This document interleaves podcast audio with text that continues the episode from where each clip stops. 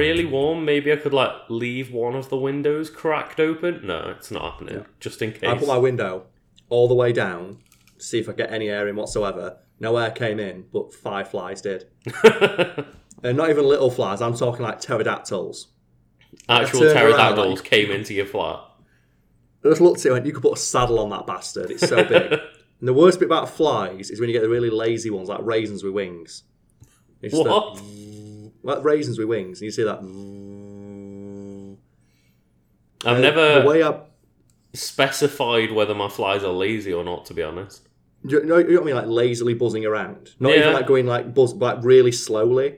So it's No. more annoying. See, the ones that get me are when I'm sitting there like trying to concentrate on a game. They just keep flying right in front of my eyes just to like distract me and then fuck The off for a bit. The one that I hate is um, I got it this morning when I was like trying to sort out my life, as I often do. Hmm. And it was just buzzing around really lazily. And I was like, the window is open, and it kept flying into like the the pane of glass. Oh yeah. And. I've always and I've always pictured it as like a Final Fantasy super boss, where it's doing it's doing like what in the fly's head. It just sees a life bar above the window, and it sees like one damage. It's like one damage, one damage, one damage. So you're not going to win. Just leave. Just run away. Go out the window. It's like the the bashing their face against the window, and if they go one inch upwards, they just get over the little barrier Yeah. and just fly out. So do you remember? Was it moth memes when they were a thing? It's like the Uh, picture of a moth, and it's like just a moth there saying, "Oh, it seems like a lovely day to smash my head against a burning hot piece of glass for six hours." it's like fucking moths, man. They're idiots. Anyway, Oh, welcome God. to episode 24? Twenty-five. 25. Yay, we're a quarter of the way to 100. Look at that. We are 25. Look at that. It's almost as old. The podcast is almost as old as I am. not quite, Carl. Not, not quite. quite. Not quite. I always have that like three year. I always have that like 28 year edge on it. But yeah, it's going really well. And I'm here, as always, joined by my friend Lucas. Say hello, Lucas. Guten Morgen. And the audio should be a bit better this week. So we need to apologise for that once again because genuinely I did not realise because the webcam was picking up the audio. So it should be okay. I'm It sure was just like- Lucas. The the sound that you made when you realised at the end of this like two and a half hour conversation that we Yeah, had. and I'm, you just hear me go, oh, oh no! sake."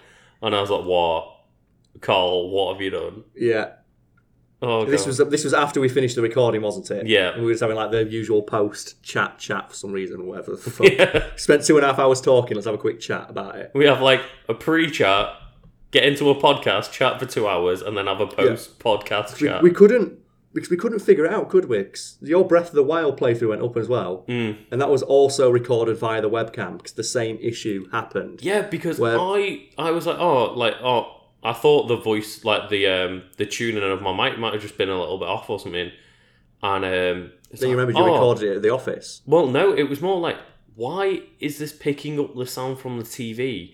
It was Because in a lit- box of soundproofing to stop any sound from the TV getting in. How am I hearing like was- an yeah. echo? And that'll be why all the Smash Bros ones that we'd recorded that first week were also really quiet. Mm. It's because the webcam, if people like to describe the setup of the office, is a TV and there's a webcam on top of it in case we stream or anything like that. Mm. So the webcam is sat on top of the thing where all the noise is coming from.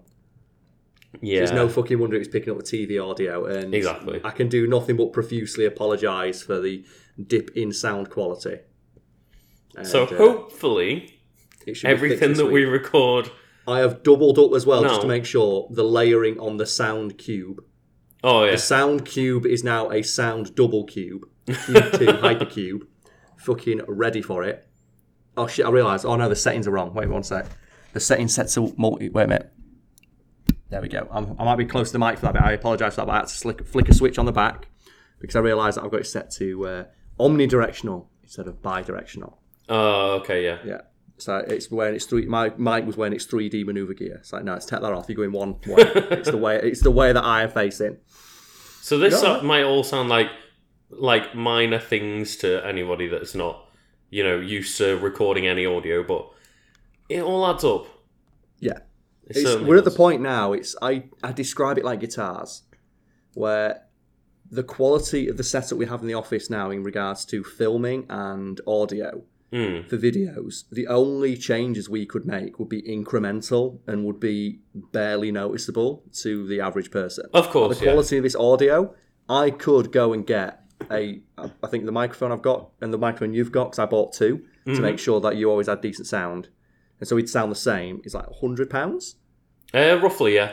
Yeah, and I could go out and I could buy like the four hundred pound professional grade one that people sing into, that Mm-hmm. you see everyone who sings on YouTube into, and I could buy and I could basically soundproof the shit out of this room Oh, yeah, we- totally. for the sake of a podcast or for recording videos or gameplay playthroughs. The increase in quality would be barely noticeable. I say this knowing full well the last few videos on my channel have all got the webcam audio. So I apologise for that. That's the thing I is, realise well. we're sitting there going, "Oh, it will be barely noticeable," but then the that's the thing is, we're at the point where improving it would be barely noticeable, but like when we've had the dip in quality, it is genuinely very noticeable, and we do apologize. Yeah, yeah, and that's what it is. But it's um, there's not really much new. It's like the camera we've got. It's like a very expensive camera. Like, thanks for that. Everyone who watches my videos, I never use it. It literally sits in one corner of my room. Yeah, Just yeah. sits there, pointed directly. It's always focused in. And there will be a video going up, presumably in like three weeks, where I recorded it, and it was the first time I recorded a video without Brad Ornisha there. Oh, really? Uh, yeah, I brought in a friend of mine to be into a video. 'cause As Oh, I okay. mentioned, I mentioned it in a video or maybe on the podcast. We're bringing more people in. Yeah, So yeah. you'll be recording some videos with me as well. I and will. we focused it, but we didn't focus it quite right. Oh no. So it'll be a little bit blurry. And again, that will be noticeable hmm because it's a dipping quality. But if we bought a better camera or a better lens, Yeah, I mean that's the thing is, it's all well and good getting better equipment, but you're not filming like fucking Avengers Endgame in the Yeah. office. You know what I mean? Like, because I think technically the camera we have can film in 4K. yes, And I thought, well, why the fuck would you want a fact video in 4K? Most people are watching it in the background anyway. I was gonna say, really m- are any like are the majority of viewers watching or just listening? yeah, or they'll be watching it in 720p anyway, because everyone watches it in that, because everyone's got shit internet. Yeah, it's really it's annoying for me as well because the actual computer I edit on and I've got all the videos lined up. hmm Um, every raw video, if people are curious about this, so like 30 minutes of footage for a 20 minute video, 15 minute video, takes up 50 gigs. Oh yeah, And we have like 20 or 30 on the computer waiting. So I went to record something the other day and went, oh shit, I can't record the podcast. There is like a gig left. So I had to go back and delete all the old raw footage. Can you um, up. imagine as well though, like how ridiculous the file size would be in 4K? Yeah, it's even worse. I recorded, Because we recorded like um, two minutes in 4K Mm. and you can barely notice the difference. You can barely notice the difference, and it's four times the quality jump. Yeah, So, so, four times the. Uh, You're also size. yeah, So every at video least be four times gig. the fucking video size. We have a. Um, it's called the Big Wangers Archive. Actually, I think the actual name of the hard drive when you plug it in says Big Wang Connected, which I find quite funny. and that has every single raw video on it. In Oh, right, okay. but not not the raw footage, but the raw edits. Um, since we started doing that, so about two hundred, and then it's got every piece, every scrap of um, content we've created that's never gone anywhere, like videos with sound fucked up, all the photoshops, all Oh, okay, yeah. the um, assets, so the pictures we've taken for the logo, um, all the t-shirt designs, all that. That takes like I think one terabyte. All right, So, fair enough. And I, I like holding it and going, my entire career is on this. and I, if what about if I just drop this in toilet? yeah, that's that's not the that really like would. horrible thing because But I've got think my um, entire career is on this thing. So the idea is, if the channel ever gets like killed, mm, say copyright struck into oblivion, we could re-upload every video without anything in the background, no music, no sound, or no clips, just me in front of the green screen, yeah, yeah, and re-upload that, which is what we're planning to do. But it's just weird to think I hold this hard drive in my hand and go, my entire career is on this, and it's something I can hold in the palm. of my It's very weird just to think like we're so reliant on just little things like a hard drive. Because obviously we travel to each other's because you know we're between different cities. Yep. And it's like Move- we move record mate, do it. hours of content, and it's like oh, if I like drop my hard drive on the way home, that's like a couple of days worth of recording just go. Well, think about that. Ow. All the sound quality stuff. Yeah. You've got like three three episodes of Breath of the Wild going up. Like you can't re-record because it's a it's my first reaction to the game. Exactly, You can't yeah. fake a first reaction. Like um, contrary to what like many people would have you believe. Like, you know, all, those, all those documentaries on um, those internet sites that people go on at like three in the morning, and um, that's a porn joke, by the way. It was going somewhere, but it's very early in the morning, as I'm sure we'll get into. It is pretty early, yeah. Yeah, and uh, where was I going with this? Oh, yeah, with like, the Breath of the Wild. Fake, yeah, yeah, you can't fake a first reaction. And in regards to fact videos, Mm-hmm. we oft like a question I often get asked is: "Is there any videos you fucked up?" And it's yes. Um, the one that springs to mind is a one about Christopher Lee, which we recorded. I think in the first month we were making videos, Oh, really? and I still haven't gone back to redo that video. Mm-hmm. I still remember the jokes we made. See, the And thing it is, would annoy like, me that it's not a genuine improvised reaction. to my question is, said. with um you bringing in like obviously new voices to the channel. yes, So, say you fucked up a video about Christopher Lee, yeah, and you do it remember with somebody else. jokes. Could you? Yeah, I was gonna say you could technically do it with someone else, even though if you remember some of the jokes, you could They won't. like exactly they won't know what you're talking about, and they won't remember any of the conversation. Yeah.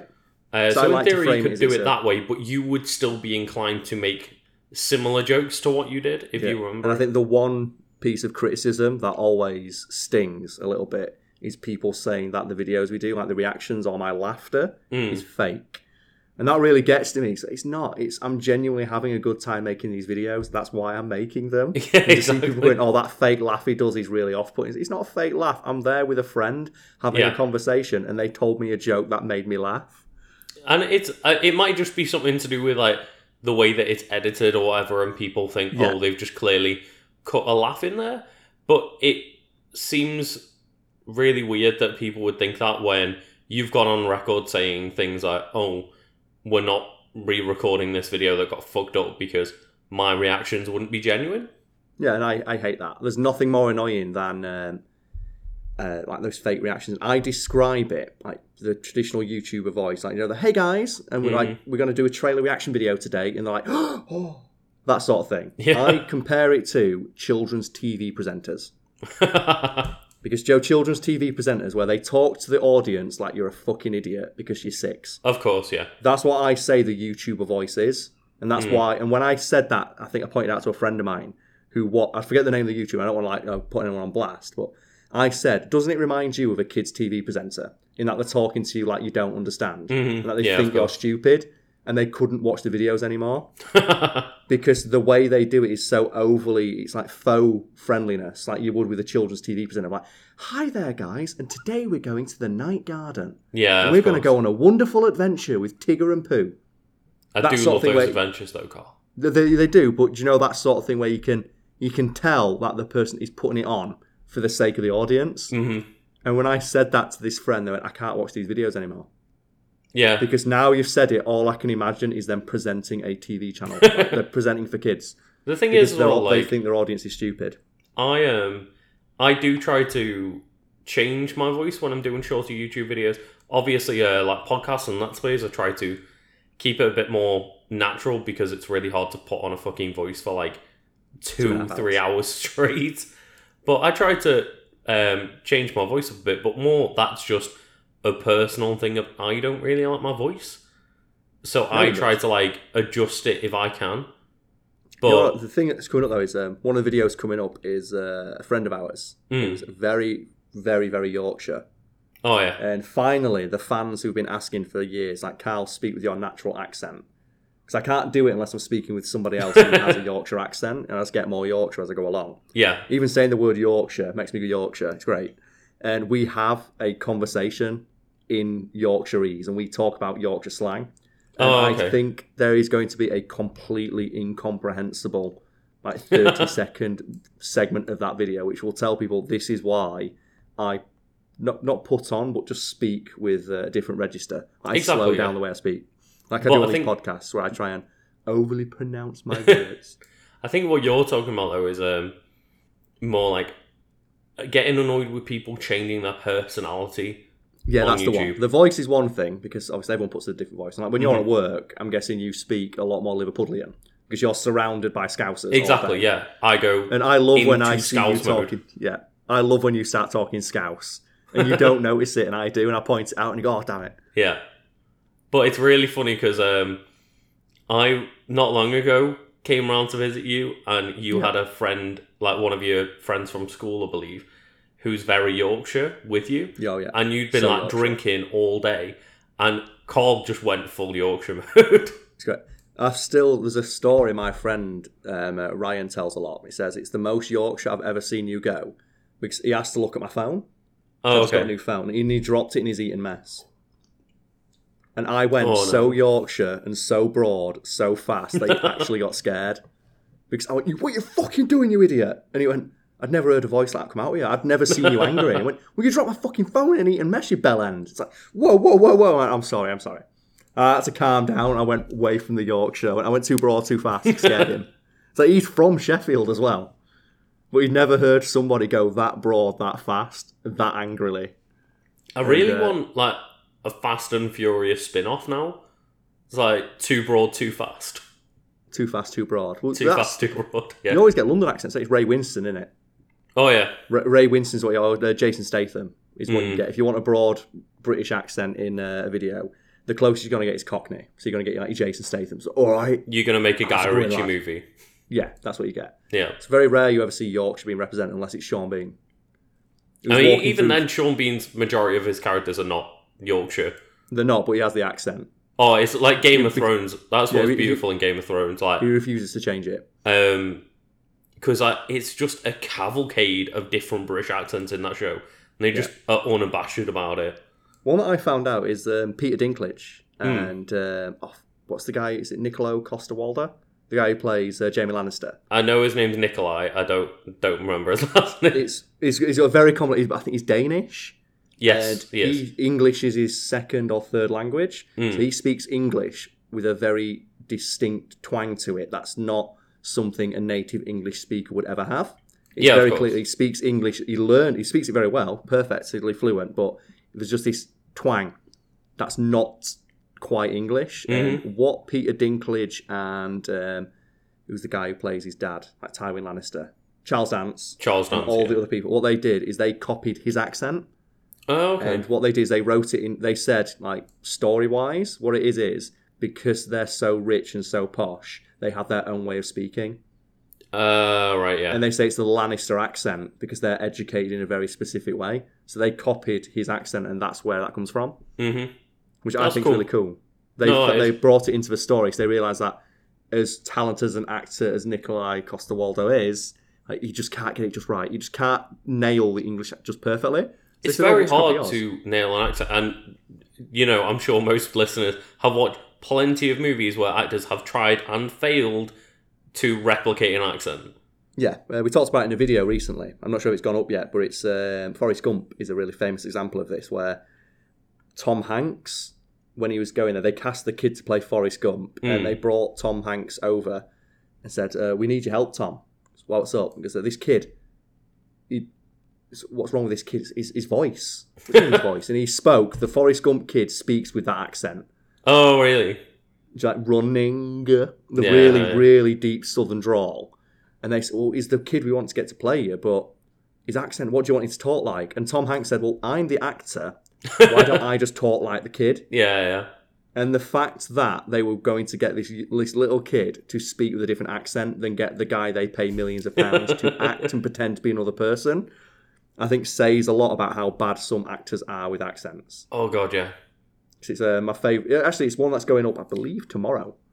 It's um, it's Meryl Streep because the way she's been commended for her accents, and Mm, the one that is yeah. it is Sophie's Choice, where she is playing a Polish woman who speaks German and English. So she had to learn how to speak German and English with a Polish accent. Oh my god. So she had That's to learn. So, so she speaks when she's speaking German. She's speaking German with a Polish accent Yeah, yeah. but she doesn't speak Polish, so she had to learn Polish, learn how to speak like a native person would, then learn to speak English as a native as a Polish person would learning English, and then Mhm. speak learn to speak German like a person who's Polish who know now knows German as their third language. Oh my god. And you compare that to Tom Cruise in Valkyrie, which is supposed to be he's playing a Nazi commander Yeah. and he speaks with a perfect American accent. And the the example I use is, it's like Brad Pitt in um, Inglourious Basterds. See, I was just thinking of Inglourious Basterds, yeah. where he's, he's speaking Arrivederci with a Yeah. fucking American accent. It's that bad. I um And it just shows because Tom Cruise can't do accents. He's not a good actor. no, He's a, he's just he's just a generically handsome man. he's a good action star. Yeah, he, but he's not an actor because he can't put accents on. 'Cause you'd think it'd be the, the staple, wouldn't it? They even make jokes about it in Friends. Mm. That Joey's such a shit actor because he can't do accents. Yeah, yeah. Well, Tom Cruise, box office dynamite, one of the most famous like, celebrities, actors in the world, can't do a fucking accent. and there's a interview with the director of Valkyrie, and they asked him straight up, "Why is nobody speaking with a German accent?" And his quote what, and his response was, "It will be distracting." Oh god. And he tried he tried to word it as it'd be like frame it as it'd be distracting if everyone spoke with a German. It'd be anachronistic or whatever that word is. I always forget how to pronounce that one. Anachronistic. Anachronistic if they were speaking with a German accent because they'd be speaking German. And that was his excuse for why Tom Cruise speaks with an American Oh. accent. But they have other actors in that movie who speak with German accents. because like the guy playing Adolf Hitler speaks with a German accent. yeah, And course. what that says to me is Tom Cruise couldn't do it'd be distracting if Tom Cruise tried to do one. I mean, if Tom Cruise did anything like he did in um, the Mission Impossible Mission Impossible films, he would have just like bought the production company and made himself the producer. Oh man, there's so much fun stories about the kind of stuff Tom Cruise does. Like the Yeah. Dark Universe is the best one. We, we, we talked about the Mummy before. Uh, I don't think we have on this. No. Tom Cruise, um, when he got brought on, he said, "I will do the Mummy for less than my usual massive exorbitant fee. Hmm. In return for I get complete creative control over the movie." and he brought in his own personal team of script writers, who went through the script and changed the focus of the Mummy from the Mummy to Tom Cruise. And that's I've heard that's one of the movie. many issues with that movie. Yeah. And what he did, and this is my favourite example of just how petty and how insecure Tom Cruise is. In this script rewrite done by his script writers under like you know direct supervision from him, Yeah, yeah. refer to his character Nick Morton, which I can't believe I remember because I've never seen the movie. I just know the produ- I, just, I just read about the production because it's more interesting than the movie oh, itself. oh god, yeah. As a young man, Oh no. even though the script writers who Tom Cruise brought in knew Tom Cruise would be playing this character, they And he's still like so what, Tom forties, He's fifties? six. He's fifty odd. He's fifty-five. Oh my god. So they say in Not a this young script. man. So yeah. So Tom Cruise is reading it to sate his ego because if it just said Nick Morton, no, Nick Morton, a Young young, man. virulent man in his thirties, A young man that can still do his own stunts. a young man. They might as well, they might as well just say Nick Morton, a man with a nine-inch penis, rocks up. So fucking. Uh, that's what he did, and like they're his script writers who he brings on. If Oh like one of his God. provisos, if I'm in a movie, my script writers come in and fix the movie so I get more screen time and I look good, and they go to the effort of describing Tom Cruise, a 55 year old man, as young in the script. You know what? If someone turned around to me and went, "I need you to like find a young man for this film," it's like a reboot of a, a like Mission Impossible type movie. I was like, okay, well, not Tom Cruise because he's not Yeah. fucking young. Yeah, he's 50. He looks good. He's, he's looks very he, he good. for looks very good for in his fifties, but like, he's not fucking young. Do not delude yourself. But what what you have to remember though as well is that wasn't written in the script. That was added to the script by people he pays, Yeah, and that's what makes it funny. It's like um, I know I dunk on Vin Diesel a lot. This story came out a few weeks ago. Did you hear about um, that Vin Diesel's sister? I think it is, is a producer on all the Fast and Furious movies. no, I didn't know.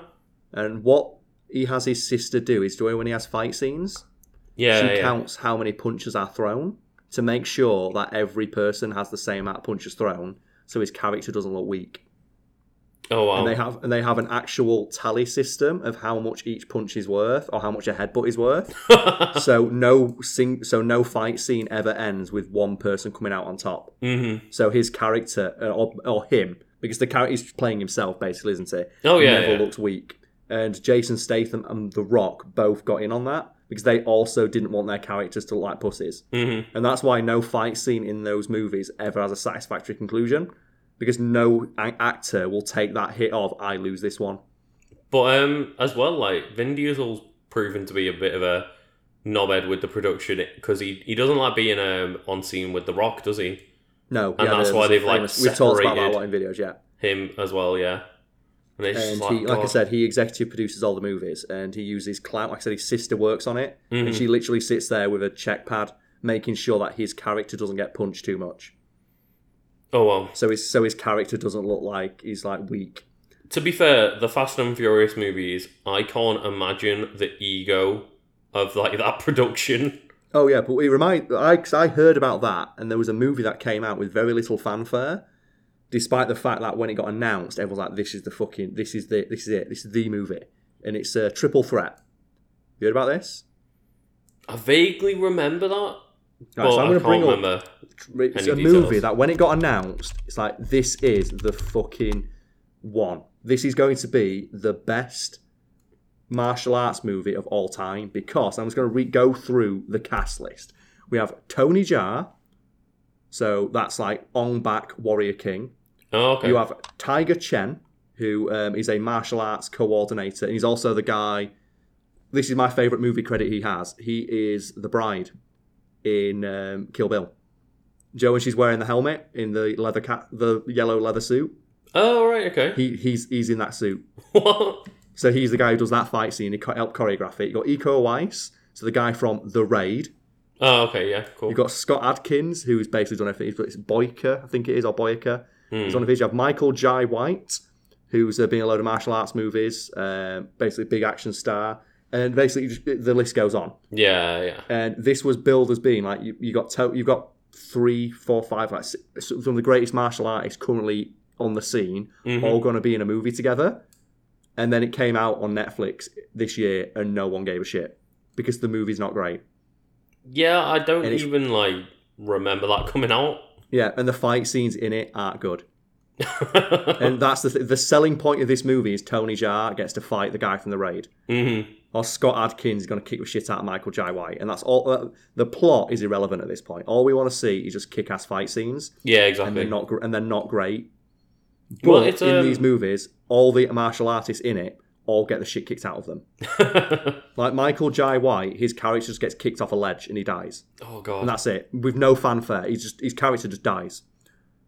And I'm just imagining that would never happen in one of these fast. Because I watched this movie after, with that knowledge in my head, Mm-hmm. thinking, are any of these guys going to lose a fight scene, or is it like these Fast and Furious movies where there's so much ego on set that they won't no ever allow it to happen. no, people Yeah. get the shit kicked out of them. And there is a something I have never seen in a movie ever, and I would recommend watching it for this. And to or it's basically it's like military people, Mhm. and to differentiate the military people, what do you do in a movie? I mean, put them in uniform.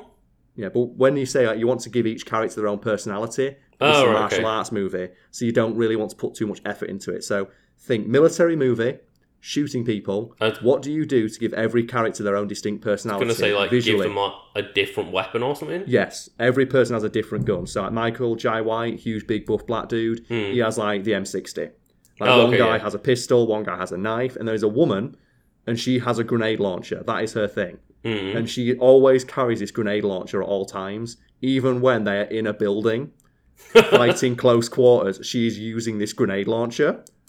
And it's so stupid. Like this is the, the commitment to it. Like she is in a building having a fight scene, and she has got a grenade launcher Oh and she's pointing at someone at point blank range. And this is the bit that I have never seen happen because someone disarms her and gets her grenade launcher and points it at her and she's on the floor. And she pulls a pistol out. And the guy says, Don't you fucking dare.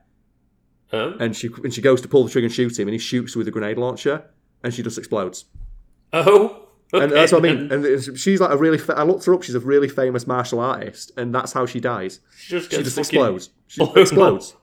And the guy, come- like one of the other actors, comes up the stairs and sees a body on the floor. Oh fuck! Oh my But god. I thought I have never seen that in a movie before, I where one of the I main have. characters just gets blown up with a grenade launcher thirty minutes in, I and mean, she just explodes. you've got to realize to utilize the talent that you've got. Yeah, that's the thing. The problem is they have so much talent. Like, the Raid is like one of the best martial arts movies of all time. They've got the guy from that. And the guy who did Ong Bak, which was like the one before the raid that kicked off martial arts movies again. Mm, yeah. and they're in the same movie together and they don't have a good fight scene and it's really depressing. Uh, so what I did is I went and watched the uh, the TV show that Iko Uwais is in. We've seen that Wu Warriors, no, I've not. which is it's all it's on Netflix again, and it's just that guy and it's just martial arts nonsense. 'Cause the, the story is like, oh no, you are the Wu Warrior. And do you know how he becomes the Wu Warrior? He's walking down the road and someone hands him a magical amulet and says, You are now the Wu Warrior. Or the Wu Assassin, sorry. And that's it. It's And literally that's it. oh, okay, Plot done. cool. Okay, martial arts fight scenes now, and it's actually pretty good because the the idea is his character, like the Wu assassin, is supposed to kill these Wu warriors who control the different elements, like you know that famous element wood. I didn't know, I didn't know it was an element, but it is in this it is in this TV show. And they say you have the skills of a thousand monks. So he's basically the one. Joe Jet Li Yeah, is the yeah, one, where you have the skills, the abilities, the fighting prowess of a thousand people at once. hmm And what they say is the the monks will give you their skills and their faces. And what they do is, um, whenever he look, whenever he wants to go into a fight scene and disguise himself, Yeah, he yeah. just becomes one of these monks. Oh, okay. And they film the fight scenes twice, Hmm. once with him and once with like this old man, who's the Oh, monk. right. Mm-hmm. So you see from different angles, so you can see what he sees, and then you see what the opponents see. Where it's literally this ancient Chinese man walks in in monk garb and just kicks the shit out of all these gangsters. It's great. Oh, God. It's so fun. And then there's just a bit where someone throws a knife at him and he catches the knife and it's awesome. But before this guy throws this knife, and this is the part where I said, these are the stupidest gangsters ever. Because the guy Mm. pulls a gun out, fires the gun five times, and the guy dodges each bullet. And I say, after that, do not fight him. Yeah, I it- saw someone, like if someone if I dodges, point. fucking shot at somebody and they just dodged every single bullet, I'd be like, nah, I'm out. Yeah, I'm done. I'm not fighting this guy. You know, I'm not paid enough to do this. She reminded me, I was like, again, I was reading, uh, I think it's The Punisher, Welcome Back Frank. hmm I bought the graphic novels, like the Welcome Back Frank Part 1 and 2, a while ago, and I got around to reading them recently. And there's a part in that where they send the Russian after Frank Castle. Oh, And the. Russian, for anyone who's not familiar with comics, is just this huge, big Russian dude who is completely bulletproof. And they, his backstory is that he just goes around the world fighting people. Like whenever there is a war on, he'll turn up and just go there because he finds it fun. And they say like, oh, one of the backstories. Oh, I heard he was in Belfast during like the Troubles. Hmm. It's like the war, like the basically the paramilitary war over there, and he ate a guy for a bet. Oh, my God. And they send him after Frank Castle, and Frank Castle, obviously the Punisher, beats the shit out of him, and he kills him by smothering him with a fat dude, Oh, my God. and he just he just dies by being smothered by a fat dude, and he cuts his head off Jesus and brings Christ. it to like this gangster hideout, and just holds his head up, saying, "Okay, what else have you got?" And every single one of like the crime bosses' um, minions drops their gun, says, "Fuck this, I'm out." Yeah, and that would Frank be the actual reaction. Like, this guy that goes to wars for fun just got the shit beaten out of him by like, and fucking the Punisher Frank is stood. he- The Punisher is stood there on his on your lawn with his head. You'd and be like, every- yeah, and- and- okay. Every single guy drops their gun, and Frank just walks into like the crime boss's house and just sets it on fire and just leaves. what would just- you do? Like, you just. There's no way in hell that you're thinking, oh, okay, he killed the Russian, but I've got. We're not going to kill him. Yeah, it's that one of. Um, it's. I I love when you get smart extras like that because there's nothing more annoying when you see like oh yeah the legendary John Wick he has Hmm. killed everybody you've ever sent against it. every single person you have ever sent to kill John Wick has been let has been taken out in a body bag. Yeah. And that's why I say the smartest extra in those movies is the bodyguard or the bouncers of a club. And John Wick just walks up and says, I'm, I'm working tonight. Did you see me? And the bouncer goes, Nope, didn't see a thing. and just like, Are you going to take a smoke break? Yeah, I'm going to take a four hour smoke break Yeah. and just leave. It's just like, you know what? You fucking go for it, John Wick. The, the smartest extra. in If you know John Wick's coming, you take like you take like a four day weekend. Yeah. that weekend. Oh, it reminds me of playing like the Yakuza games as well. And in Mm. that game, your main character, like Kiryu, Oh, yeah. in, uh, in Yakuza Six, you have beaten up hundreds of people. You and there's like you in Yakuza Two, I think you go through a ancient Japanese castle and fight a hundred ninjas and a tiger. so by this point in Yakuza Six, you are a fucking legend. well, I'm aware that he's like, you've told me in the past that he's fought a giant bear. Yeah, he I'm- fights a bear. He's he's fought off several crime lords as well, hasn't he? Yeah, he fights a bear as part of a fight club. That's a side mission. So he fights a bear for fun, yeah. and he, He beats it up. a huge bear for fun. Yeah, and then there's another game, I think Yakuza 4. There are two characters in the game you play as first, and you meet Kiryu. Mm. And these two characters, like, you spend the first half of the game establishing how badass they are. Mm-hmm. And then when you get to play as Kiryu, you fight them both at the same time and beat them. That's how good he is. Yeah. And then in Yakuza 6, you get people saying, oh, you're not all that. Like, oh, Like, have the- you heard of who this man is? Like, this thing is like you are called the Dragon of Dojima. That is how legendary you are. And there's people in that game who are like, "Oh, he's not all that. I bet I can take him." And at Yeah. the end of the game, you are stood there, and a guy's like, he's got like your spoilers. He's got your daughter with like a gun to their head, and he comes up to you with a metal pipe and says, "You don't move, and if you fall over, I'm going to shoot them." And you stand there for like five minutes, just taking hit after hit to the face with a lead pipe oh god. and everyone is around like, holy fuck, how tough is this guy? And then it's the moment you want when obviously someone comes in and rescues you, and you grab the pipe, and it's like this guy's fucked.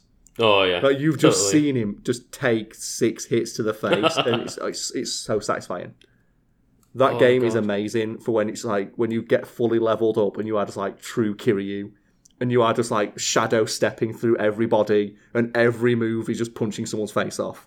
Yeah, like e- everything you do in that game when he goes into like his like weird fucking Super Saiyan mode, Yeah, he just mad. like starts like, launching people across the street and like caving people's faces into like vending machines and Yeah, stuff. well, the way to sum it up is you have um, this. I think it's like four or five playable characters throughout that series, Mm. and Kiryu, like the main character, is the only one who can pick up super heavy items. So everyone can pick up, but Kiryu can pick up like vending machines and motorcycles and swing them around one-handed. Oh my god. Like one of his fighting styles in the first game, like Yakuza Zero, Mm. is literally revolves around whatever's in your environment. You'll pick it up automatically, whether even if it's like a motorbike or a scooter.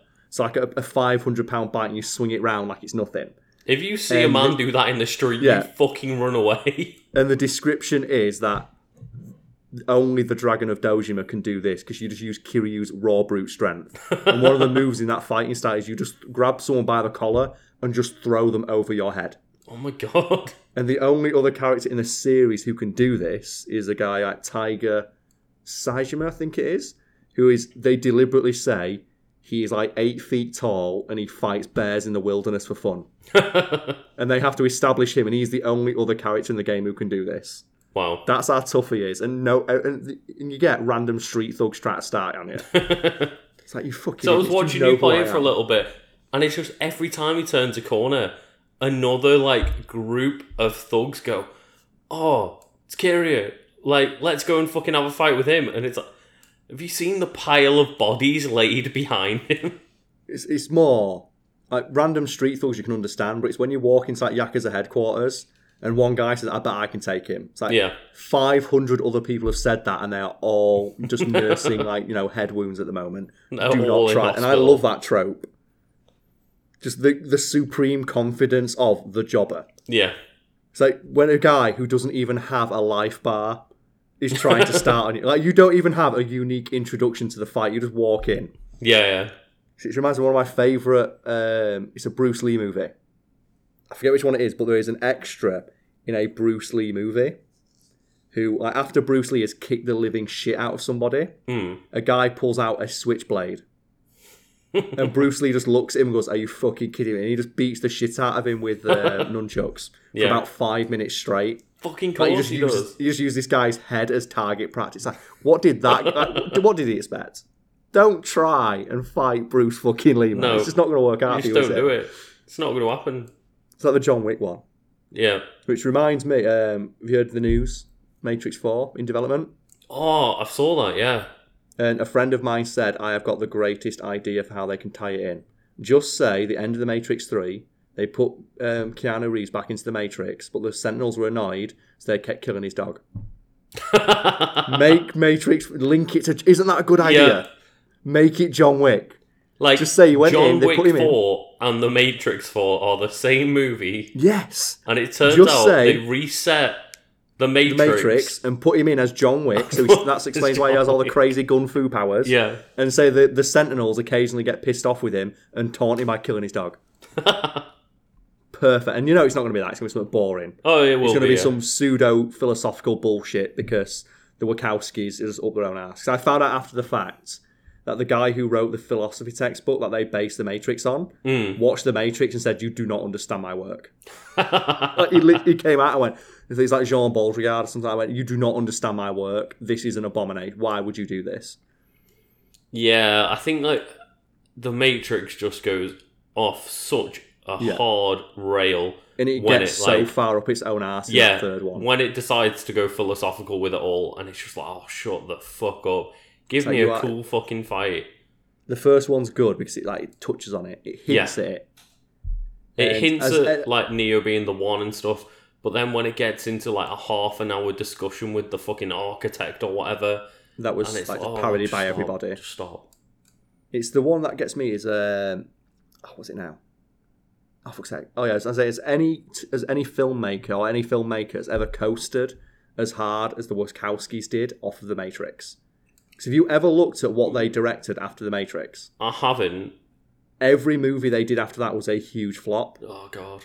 and they kept being given more money by studios who were hoping for the next Matrix. Because that's I the think thing. they did Jupiter You- Ascending. it's like- they give them like a Oh, of course, yeah.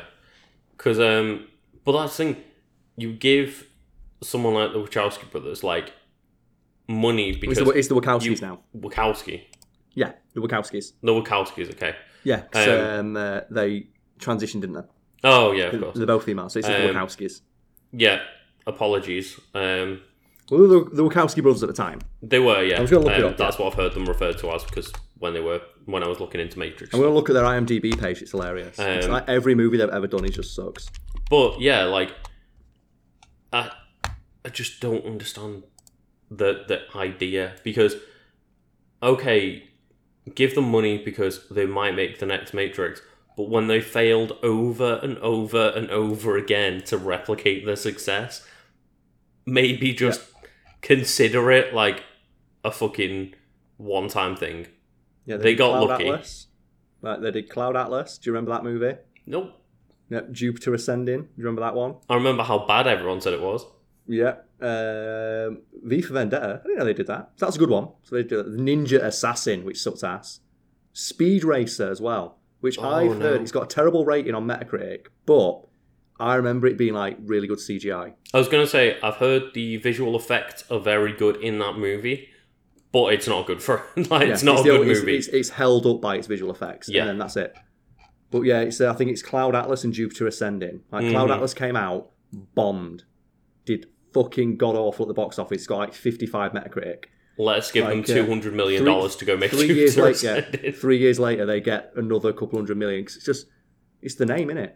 Yep, it is. You can coast off. You can coast off one good thing. to There's be so fair, exam- they did make the highway fight in the second they, film. they did. That was fucking awesome. that is one of the greatest fucking action sequences Scenes. I've ever watched. That is you That know is why it phenomenal. It's because they built that highway. Oh, they did, yeah. They, they built. If people don't know, like the highway scene in Matrix Two, it's Matrix Reloaded. Yes, it is, yeah. which is fucking terrible name, and I hate that naming convention. and um, they should just call it Matrix Two. Mhm. That's all you need to do. And they built a highway because they couldn't find a stretch of road they were allowed to use for long enough Mhm. for what they wanted to do. Yeah, they couldn't shut off a big enough section of a real highway. So they, just built went, one. fuck it, let's make one. Yeah, in Australia. And there's some really nice details. I like the Matrix movie, the very first one. There's a load of like really subtle stuff they did. hmm Um, I think like everybody's sunglasses is representative of who they are. Oh, Like, okay. there's, there's a load of like effort put into. I think uh, Neo as well. Where in Mhm. the second one, if you look at his um, coat, they made it look like a monk, a priest's frock oh, right, okay, yeah, to yeah. highlight the fact that he is the one. He is like a leader, a spiritual leader of people. Mhm. So they give him like the monk's frock and his fighting style. Everyone's fighting style is representative of who they are. So I think it was uh, Wu Ping who did the choreography. And it's like um, Trinity. He said, well, she's female, so she's to use like her agility. And he- Yeah, yeah. I think Wu Ping he said, "I made a kick," and I think this is the best thing in, like, in when it comes to martial arts. He invented a kick. He invented a new move. He like Mishima, like like Heihachi Mishima training on a mountain, invented a new move. yeah, Like, like Joe Heihachi comes out, I have I have invented the electric wind god fist. Like apparently Wu Ping came down and said, I have invented the scorpion kick. yeah. And that is the one in the second movie where Trinity throws her leg over the back of her head and kicks the guy in Oh, the yeah, head. of course, yeah. And it took Carrie-Anne Moss six months to learn how to do that kick. Oh, did she actually do it? She did it for real. She did it Oh, wow, okay. Everyone went through. Um, there's a great behind the scenes featurette that I would highly recommend people watch discussing the martial arts training. And it shows you like the stunt team that Wu Ping brought in. hmm And it shows like Keanu Reeves. And on the first day of filming, Keanu Reeves broke his fucking neck. Oh my god. And then I think um, Hugo Weaving broke his leg. Or he like hurt his hip or something like that. Mm, you yeah, see. Wu Ping going, I can't believe I've got to work with these chuckle fucks. None of them know how to throw a punch. But I mean, like, I really wouldn't have. I, I would have expected something like The Matrix for every like fight scene to just have been stunt doubles. No, no. They did um, one of the insistence. Well, they all do it for real. And one of the problems was Keanu Reeves. I think it was one of his vertebrae, so he couldn't. He literally could not lift his leg above a certain angle. so they Oh, made no. his fighting style revolve around punches. Yeah, and especially in like the um, the second and third film when he figures out how to use his powers and like unlocks Yeah. his potential, he a lot of the time like stands still and just makes a show of the other opponent. which I think is better, and it's um, it reminds me a lot of why I think the Michael Keaton Batman movies work so well. Mm. Because what's Batman like? I think those fight scenes, as corny as they are, are the best representation of Batman. Because the limitations of the costume he was wearing, it's, my, it's the big rubber costume where he couldn't move his head, isn't it? It is, yeah, yeah. Where he literally could not turn his head. But because of that, the fight scenes just show him effortlessly side dodging everybody hmm while barely moving at all. And I think if Batman really is the master of all martial arts he's portrayed in the comic, he would not be doing crazy backflips in every direction. While, That's like, why I really enjoy um, Batman Begins, the Nolan one, because when he first is trying to like, I think it's like the um, the scene in like the shipping container bit Yeah. where you like never see Batman. He just like takes out the lights and just picks off one by one, like invisibly, these thugs, and they're all just shitting themselves. Whereas obviously, like in the next couple of movies, he's very out, yeah. vulnerable and gets hit a lot have- of stuff. Then you have like the end of The Dark Knight Rises where he's just having a fist fight on Wall Street. Yeah. You could just see him, and Batman looks so stupid during the day. hmm But said it's the most. I like that Michael Keaton one because because he couldn't move, like similar with um, Keanu Reeves where he couldn't throw a kick. Mm, They had to, the limitations meant that they just made it look all his fight scenes look effortless. exactly. which yeah. makes him look like a better martial artist. And with that Batman in mind, when you see him in is it Batman versus Superman, and he does like the Arkham City thing, where he goes into the warehouse and you see him like doing Oh, crazy yeah. ass combos. And as cool as that is, I don't think a master martial artist would do shit that's that inefficient. no, probably not. And as cool as it looks, like, it should just be Batman walks in, puts all the lights out with his batarang, and the lights go back on, and everyone's knocked out. I was about to say That's everyone's what- dead, but which- you know, that's Batman which- doesn't kill Carl. No, he does in that movie though. He runs people over all time. he he forget that blows people- people... up in their cars. You forget how many people he kills in the Michael Keaton one though as well. Like, he pushes a guy off a ledge. He um he like throws a bomb and a guy like a guy with a bomb into a fucking sewer and it just blows up and it's like yeah, Yeah. that guy's not he- surviving. Don't forget about the guy he burns with the Batmobile as well. Oh yeah, The guy he sets on fire and then Yeah. laughs about it. he just like literally kills Batman. people left, right, and center in most of his films. He does because you've got to. And it's like um the Arkham games. It's like, oh, okay, he doesn't kill, but he does break your back, both your legs, leaves you in a in like the middle of an asylum where there's no fucking like Yeah, healthcare or anything. yeah. he doesn't kill you, but he does let you bleed out. Yeah, so a broken arm is a big fucking deal. Yeah. Oh man, but I did like playing through that game though, because whenever I play the Batman Arkham games, I never really got the appeal. 'Cause I didn't Oh, really? like. I they're fun. But I just I didn't like the combat.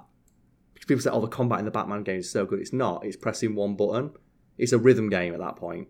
It depends which game you're playing because the first one was very much just like punch counter punch counter. Yeah, and it reminds me a lot of. Um, I think I mentioned before the guy who did the web swinging in Spider-Man Two. Mm-hmm.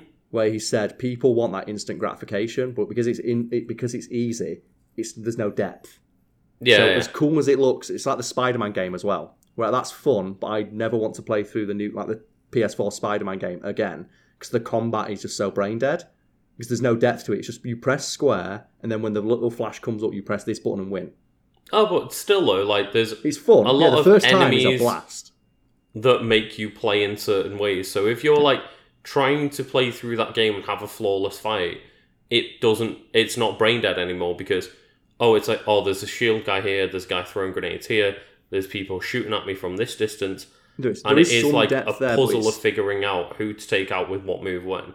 It's just very, very shallow compared to like other games with like combat systems. Like that. And that's why I found the Batman Arkham ones because everyone's like, it reminds me of um, like to dunk on games journalists. It's for reviews. Mm. Like when you get games journalists playing the game, and it's like, oh, cool, I pressed one button and I did a backflip and kicked someone's head off.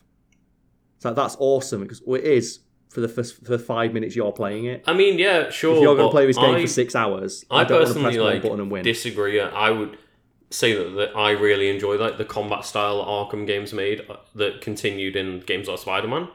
I sat there and like did combat room challenges for a long time. Um, did played all the like Arkham City, uh, Arkham Knight, for example, um, had like combat rooms and you could play as different characters. And I would go and play like every single combat room as every single character you could play as and stuff. Right, That's mean it's fun, but it's not something I ever go back to for the combat. Oh no, for me it And I is, think the most brain dead version it ever got is the uh, Shadow of Mordor. Because in that game, Yeah. you literally cannot win an encounter unless you do the finisher. Mhm. And if you just keep mashing X and like stabbing the orc over and over and over again, the quickest way to kill it is to do the finisher. But it's Yeah. like, I think we talked about it last week with the Spider-Man games. Mhm. Once you've seen the finish, you'll be seeing the same finisher over and over Yeah, and you over will and over again. And it's just after a while, so I don't want to go back for the combat. Not in the Shadow War game for sure. I um, I always enjoyed that for the. Nemesis system, but when I got like I leveled up my character to a certain amount, it was like press X until you could just like press the I think it's like press B on Xbox this is, and you just like crush the head, and then it's like it keeps your combo going. It lets you like open up somebody else and gives you health back. So it's So like the optimum move of why would I not just do this combo over and over and over? Yeah, it's uh, I say it's a lot like um, compare playing.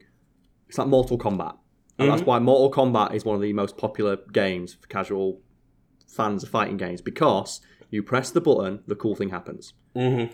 You press one button and you do the X-ray move, which looks super awesome and it's like really gruesome, and anyone can do it and it does lots of damage. Yeah. But that's not what you should be doing in high level play, except for in the new one where they put in the system because they realise no fuck is using the X-rays. So they put Oh in this yeah, bu- of course. and I say it's like that. Where Because, if you want um, to just have that, just that in, anyone can play it and anyone can have fun. So for anyone that's not aware, like in Injustice and Mortal Kombat games, they had it so that your like enhanced moves use the same like meter as, as your, your ultimate. X-ray or ultimate or whatever. But But once you get anything beyond just hitting the button to do the cool shit, Mhm. you will never be using that thing because you'll always be using that meter to do an enhanced move for a better combo. So it's just yeah, exactly. It's like get- all the enhanced moves set you up for like better combo potential and stuff like that. And and that's the thing with Mortal Yeah. Kombat. Once you get into it, that's what you start doing, mhm. And that depth is there. But if someone wants to come in and just press the button and just see Sub Zero rip someone's head off, they can have that. oh, they can yeah. And then, like with the Arkham game, you can go in, you can press the button and see Batman do the backflip kick and kick someone's head off. But Mhm. you never get that extra level of like, okay, now here's the shit you can only do if you really put some time in. Oh yeah, of course. It, it just gets to the point of I know the timing, and you press it rhythmically. I think the um the depth in that becomes I know every single like enemy type and I know how to pull off like a hundred hit combo flawlessly. Yeah, and once you get to the point, and there is fun in that, but it's, I just want that bit of extra depth. And I think Spider Man kind of skirts if you have the gadgets. Mm. And once you start throwing gadgets in, it does get fun. But most of the time, the gadgets are inefficient, and it's actually better to just do the kick. I most of the time, that's so you- probably where like Batman and Spider Man differ because in Spider Man every single one of the enemies can still be taken down with like a hit. Whereas I think in the Batman game like some of them do require like oh you've got to like use the Batclaw to like disarm them or it makes Which it a lot terrible. easier or something. it's like I'm fucking Batman. I should be able to kick this guy's ass with my bare hands. Yeah. I am Batman. I should be doing this. And it's fun as it is. Just I'm never gonna go that Spider Man game.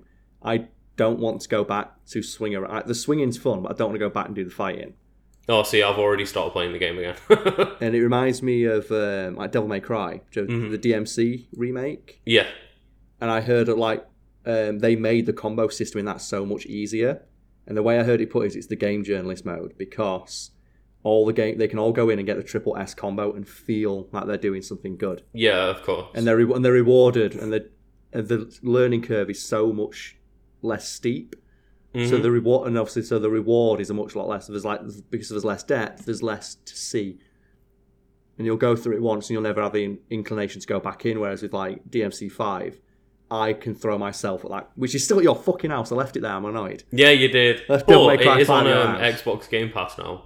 There we go. So I'll get in there. But So you can I just have it on Xbox and get achievements on there. complete it again. I can throw myself in that bloody palace because there's so much fucking depth there to get stuff Mhm. done. It's Anyway. annoying as well, though, because you left Devil May Cry at my house, but you said you wanted to play it for your YouTube channel.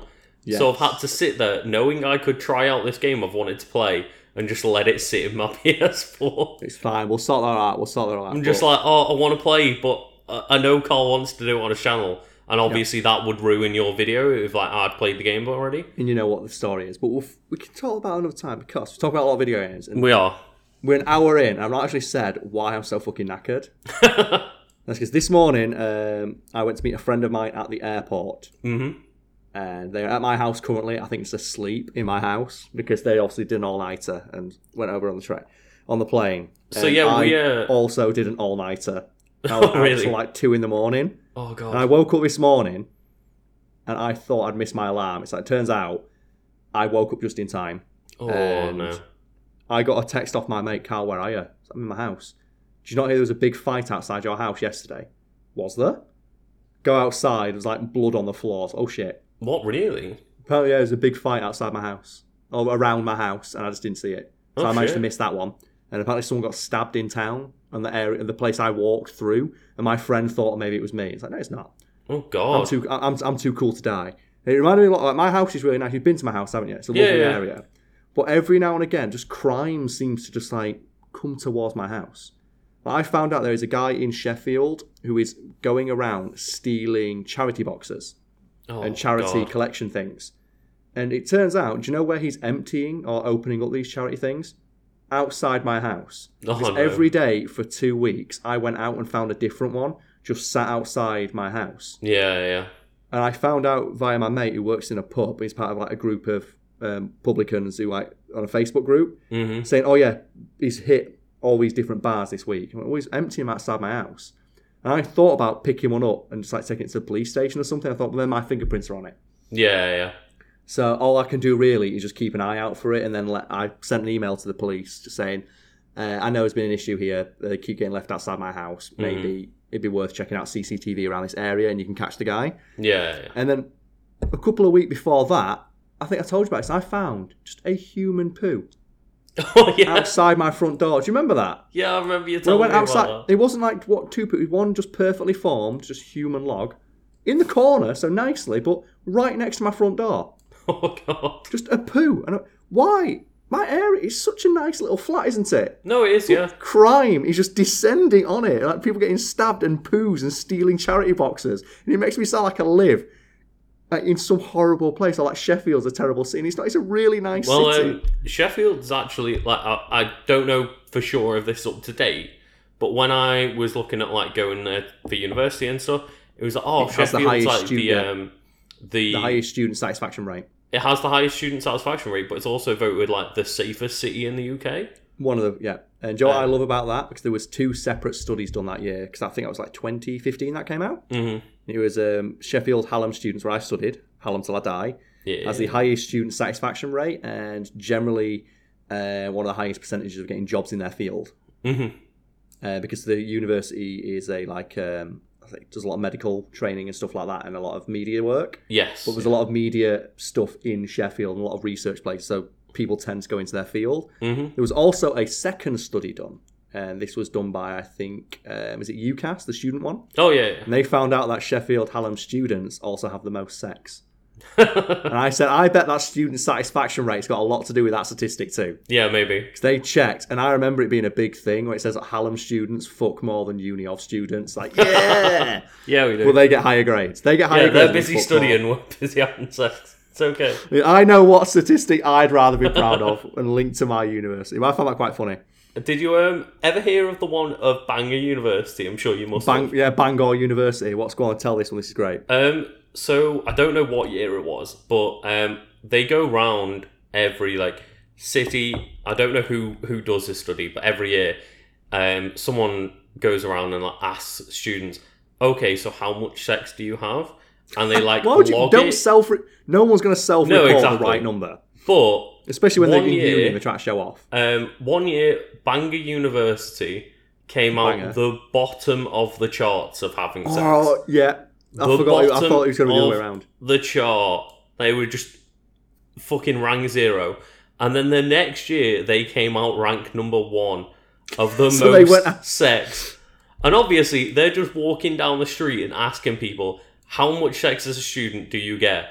And clearly, they were so ashamed of what They all, yeah, they all had that statistic in their mind. They all just went, "No, They fuck it, I, just lied through the fucking that, I am banging bare women every other day. You can't Yeah. stop it. I can't move without women on my cock Oh, God. so much. It's like um, the statistics you see about penis sizes. Oh, yeah. When they're self-reported, they tend to be like two inches longer. And then when like scientists actually come in and go, okay, like whip it out and measure it, like, oh, God. Okay. and so that feeds into like the general um, whole stigma around it, and men feel like they have to exaggerate, hmm uh, which is always funny to me. But um, the reason I'm talking about the airport though, like move away from like you know crime central, apparently where I live. Yeah, yeah. Um, I went to the airport today, and um, they're doing refurbishments on it, and I saw what I have dubbed the CGI black man. Um, Because Joe, and they do like mock-ups of what a place is going to look like, hmm so there's like all the walls up, like so to cover up the building work. Oh, okay, and they have yeah. like CGI mock-ups, and they are hilarious because it shows you, oh, this is what the new terminal will look like. oh, and it right. shows like three people in the terminal. It's like it will never not, it will never be that fucking quiet. you will never have that many members of staff on. Yeah. And as we were stood there waiting for our friend to arrive, I was looking at some of these pictures. And I noticed there's one black guy, just one. There's one uh, one black guy in all these crowd shots. Oh, no. And I looked closer, and it was the same black guy Oh no. in every single one. So clearly, there's got actors in and told Yeah. to walk around so they can take photos. And because they're superimposing real people Mhm. onto a CGI mock-up, they've put some sort of filter over it. Oh yeah. So whoever this dude is, he looks like a Grand Theft Auto 4 character Oh no. because he looks digital. He's clearly a real guy. Yeah, yeah. And I noticed that he's just photoshopped into every single crowd shot, making the same face. And I said, it's the CGI black man. There he is, he's in every shot. We've got a, it's a, such a diverse um, uh, airport here. It's like one black guy. It's this because it's the same guy every time. Yeah, yeah. I built up this mythology in my head as we're walking through the terminal, looking at all this, saying, "This is the busiest man in the world." Like he has got so many jobs. In one shot, he's working as a janitor, and in my head, he worked his way up from janitor all the way to CEO of the Oh no, company. he doesn't have like different jobs and stuff, does he? yeah. Oh, in one, he's like in one, he's like sweeping the floors. In another one, he is like wearing a suit with an like looking at his watch. Oh, in another one, he's like dressed like a doctor. It's like this is the most oh, talented, just hero in the world. And clearly, it's happened with all the other people as well. But because there's only one black guy, It it's really so stands out, noticeable in every crowd shot. Oh my god. And uh, in one shot as well, he's always stood next to this one Asian lady, and I said they become a couple. Works as a janitor, and she didn't go out with him. She was a bit, she was a bit cold towards him. Then he became a doctor, and then for some reason he became a, like, a jet-setting CEO. So I've built up this life story for just this guy in this picture who clearly is just an actor Oh, no. who stood in for a photography shooting in front of a green screen one day. Mhm. And I'm just sat there just making up this just this backstory for him. We're just walking Oh, past man. like, oh, look, he's in this one too, and now he's sweeping the floor. he's in this one as well. Oh, Yeah, he's in this one. Look at him. He's waiting for a plane. Oh, now he's working behind the terminal for this one. Now No, he's, for flying the plane. Yeah. I don't think he was a pilot. They had no oh, pilot no. pictures. But I- I just thought it's really funny because they must have done it with every single person there. Yeah, but Because, obviously, like like, when ninety nine percent of them are just like the same looking white people, it's like, Um, oh, okay. I'm going to ask you to Google something. I'm just going to have to double check what you actually to find it because I think it's. Um, so I'm just going to double check. So riff for a moment, Lucas. Oh yeah. Uh, I don't know what to riff about, but you know what, Carl? I can hear you clacking away. you can see now the, we know the we know research is hard. Right. Oh, so what we have is um, I want you to type in university photoshops black man into brochure. Oh, I'll tell I'll tell you the I'll tell the story behind this Yeah. while you Google it.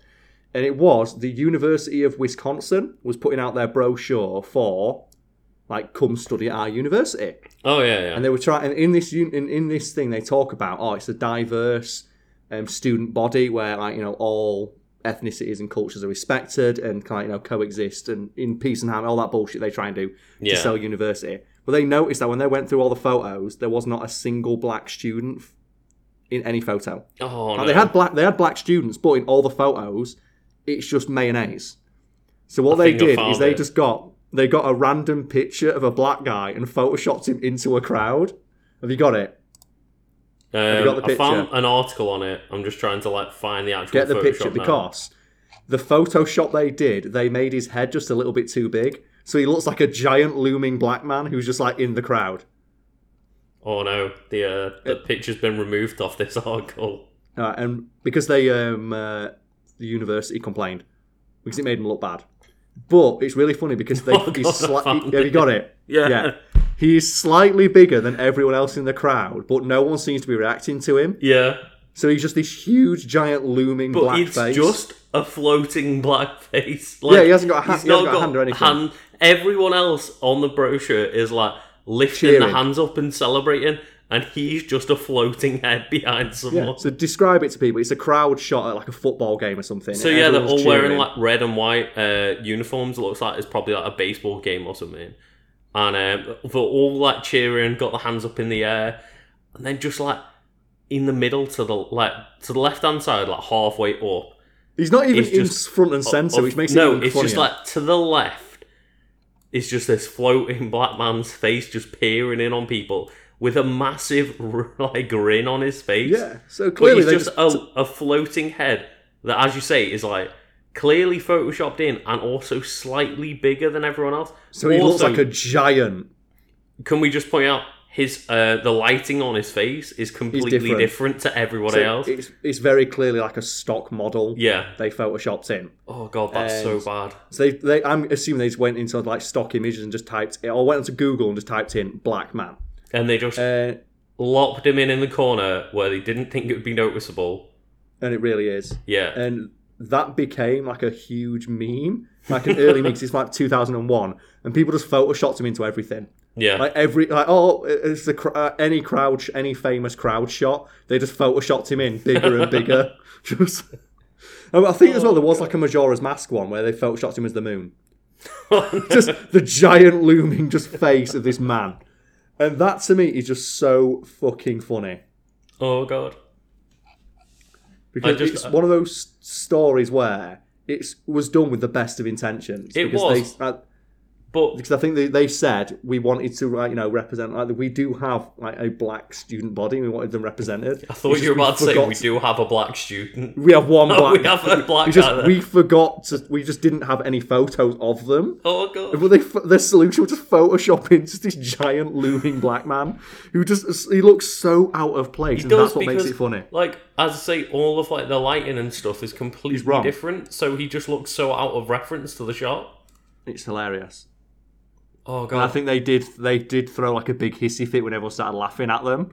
it's and, like um, I I I'm obviously all for um I say obviously not everyone is, but more for you know diversity and promoting it and stuff. You should always But do that, yeah. It's good thing. when um when They it's like, fail. when it's The of it, diversity yeah. on a quota of we must have representation from X and Y in this category, like in this photo there must be a black person or It's not that. It's because You know. they went th- the in the entire brochure. There was no black person, yeah yeah and they totally. realised, oh my god, this looks really bad.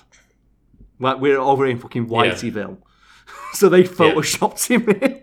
That was their rather than go out and take another photo and or like go find a black student. rather than getting some like non milky white looking people. That's what makes it funny because they did have black students. Yeah. like.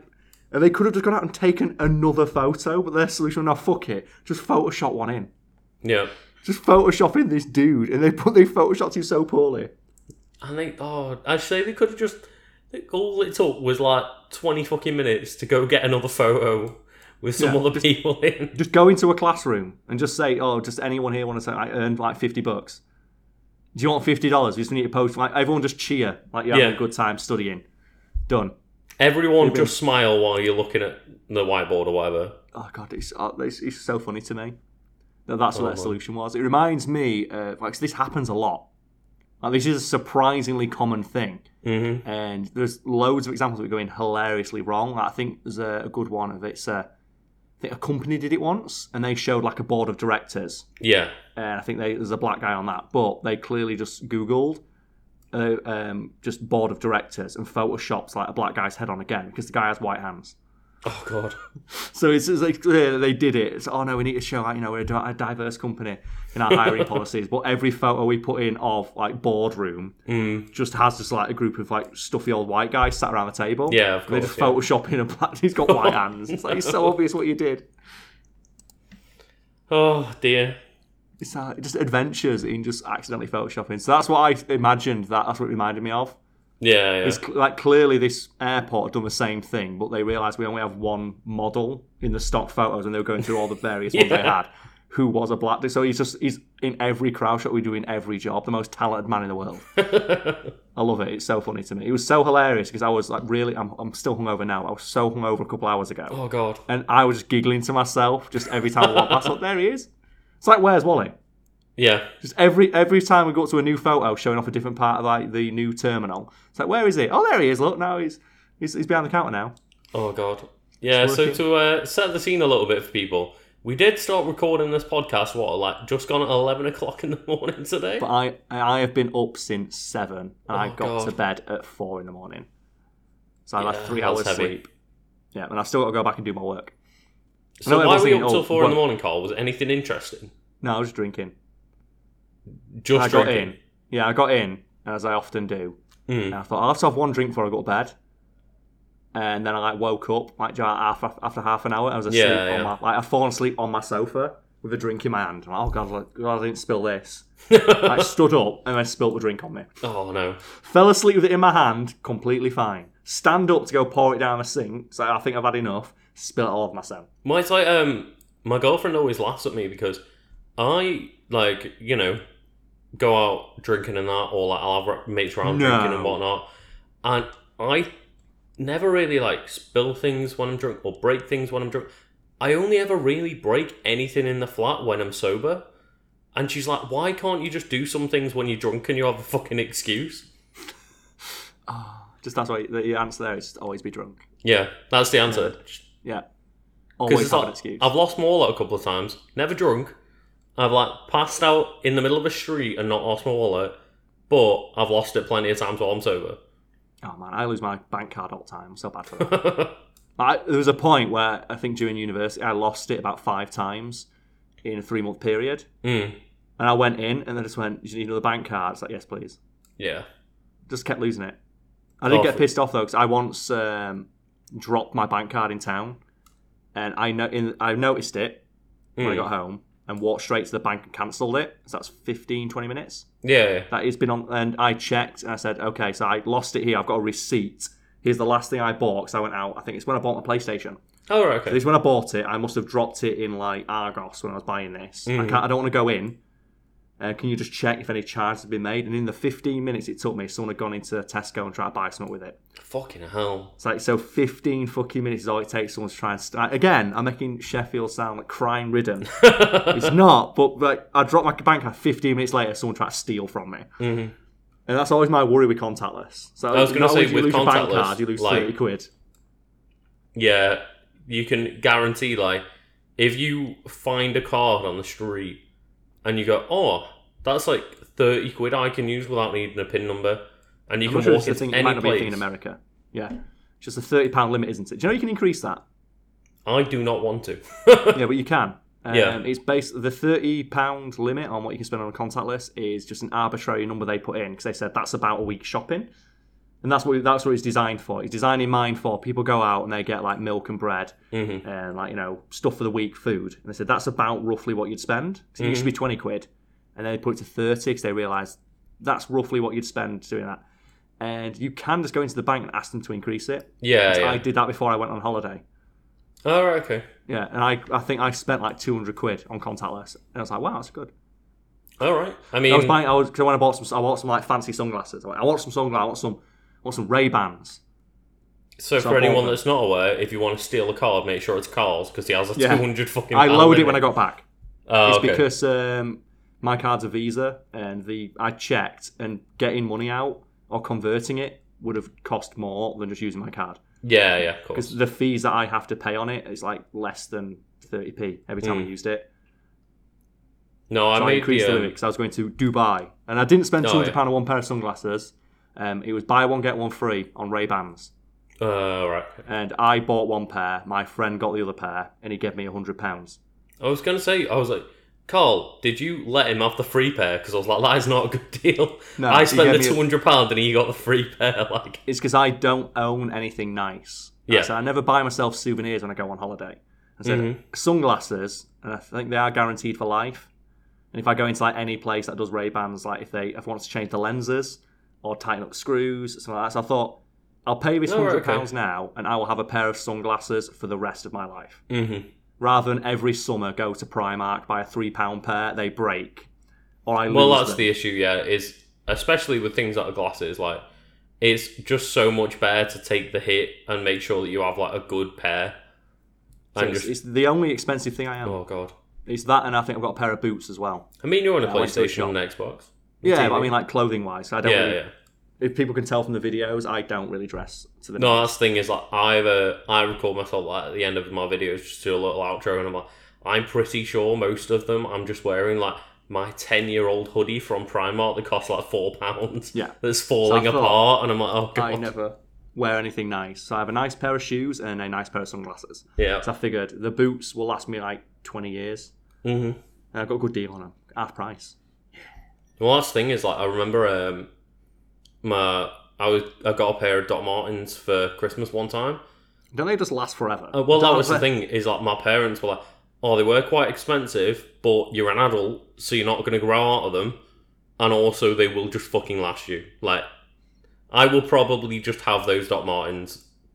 It's like No. uh, I think cast iron Forever. pans as well. That's another one. I'm, Yeah, te- I'm I'm really tempted to take the hit again and go out and buy like a really expensive pan and a really expensive knife. yeah, Just yeah. I know they will last me for twenty years because I think it's um, I forget the name of the author now. Who was it? Like uh, oh fuck, someone's going to be annoyed. Terry Pratchett.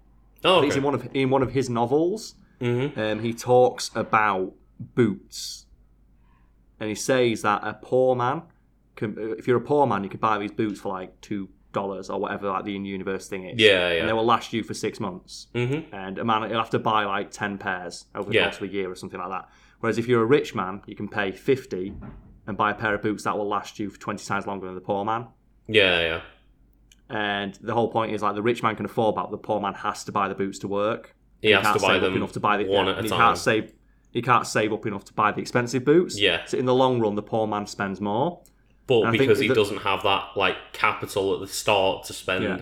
on the expensive boots, he can't do it. Yeah. And I think the joke at the end is in another in another in another in another universe, this would be called capitalism. But in this world, we just call it real life or something. It's Yeah. something like that. I'm probably misremembering it, but I distinctly recall it's um, a friend of mine like told me that anecdote Mm.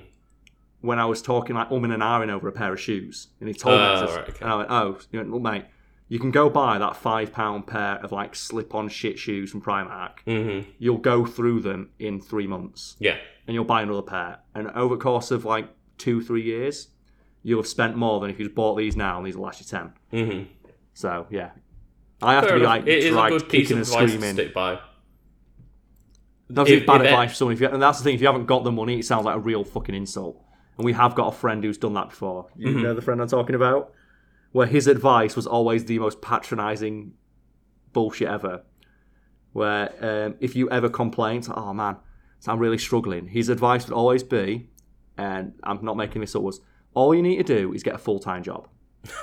yeah, Do you remember? Do you Yeah, remember what I'm talking about now? yeah, And no, I do. Yeah, He thought in his head, he thought he was giving you great advice. It's oh great, yeah, all that's you the have problem. to do is earn more money. yeah. It's all you all need- thanks it's that. It's, it's that mentality of well, oh, you, like, oh man, I can't afford to do like go out this weekend. All you need to do is earn more money. Well, thanks, mate. That's great advice. I'll go do that right now. I actually had that not long ago, and I won't name the person, but um, Yeah. I was like, oh, you know, I'm trying to figure out all this YouTube stuff and trying to work at like my, my job at like a restaurant and Nando's and etc. etc. and weighing up all these different options I've got.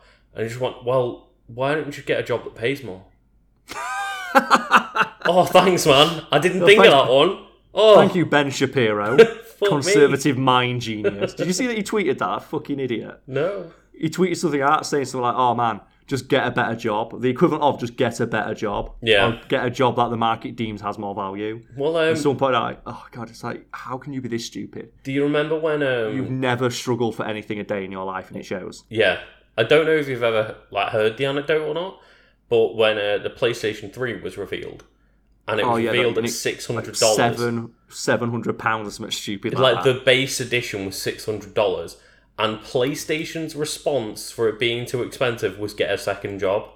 it's like, oh god, That's that is just that is corporate speak. Like I have never struggled or wanted for anything in my life. yeah, And you can always tell with those kinds of people because that friend, like as much as we dunk on him, like he had, I would say, a privileged upbringing in the sense that he never wanted for anything. yeah, He maybe probably, maybe he yeah. wanted stuff, but right, he was never a point in his life where his parents had to choose between I'm going to buy you shoes for school or I'm going to buy food for the week. yeah, exactly, And yeah, I have been in that uh, situation for like a brief period, and then my parents, I think my, my dad managed to get a quite a good job, and my mum did as well. Mhm, There yeah. was a period when that's what my childhood was, and as a result, I am very tight when it comes to money, and I save. It has been heard that Carl Carl likes to be um, no, I'm not even thinking of the right Frugal. word. but Yeah, I am a very yeah. frugal man. I was about to say frivolous, and I was like, "You're definitely not frivolous." I am the money. opposite of that, so that's why me spending that money on those sunglasses. It's not me bragging; it's me being proud of myself for like managing to take that step. because That is something I would never have dreamed of doing. you've pointed out a lot of times on this podcast. Is that what what's Carl going to drink? The cheapest option. Yeah, always. Because that's how I was like save as much money as you can. Because it's so it's just spending money frivolously something that annoys me, and I can't do it. I can never bring myself to do it. I think that's always a, like a barrier in my head mentally, like because um, me and my girlfriend are like saving for a house, and obviously that's not a position that like everyone can be in. exactly yeah, and you've Um, got to acknowledge that. Yeah, and you do, but we um we ended up booking a trip to Disney um not long ago, like going in a couple of months, and it's just like okay, we had to just take that step of tell yourself you're allowed to spend some money because you can't yourself. just sit there in your house all of the time going we need to save, we need to save. Because that will me- mess you up. Like, It does, and I, it took me a long time to like get away from that. But like I said, this friend, they ne- you can tell they never had that thing of I need to save up to buy the thing. No, it was just or I get the thing. my yeah, or my parents cannot literally cannot afford the thing, Mhm. and he, that's what his advice was: just get a better job. Yeah. So when we were like umming and ahhing about money at university, hmm it, his response would be just why don't you just get all you need to do is get a full time job. So have you any idea how hard it is to go out there and get a fucking job if you if you're a student with no fucking skills? Yeah, yeah. While he was getting a job via the university via his course that paid three times what an ordinary entry job would be. Or when I'd complain about being tired because I was working nights. hmm And so why don't you just get a different job? Because because all I'm qualified to do is pour fucking drinks. Yeah. And this is and everywhere in town is not hiring because it's freshers. hmm and if I quit, they will replace me in five minutes with somebody else. Oh yeah, that's the thing is like, as much as you know, I'm an experienced, um, I'd say waiter, but an experienced like person within a restaurant. If I replaced in five left my job, there would be like twenty different people snapping at the heels of me, waiting for that job. Of course, yeah, because it's, Always. it's a good job. It's a good job for people who need that job. And um, I just distinctly recall sat in a conversation like, with this friend, like talking about stuff like that, and their answer would always, "Mate, get a better job." It's I can't get, mate. It's and one that got me, and I thought this is indicative of just like the the lifestyle I've led. Mhm. of not having um uh, don't I don't want to say it's not aversion. It's like what's the word for like problems? I'm thinking of. Uh, It's not problems. It's uh, like hurdles, I guess. Maybe. Yeah, I guess. Yeah. Just stumbling Obstacles blocks in your life. Yeah. When I was talking about the nightclub job I worked, and I was like, oh man, it's uh, yeah, my boss yesterday. I had to go clean out the. Uh, he made me stay like half an hour extra Mm.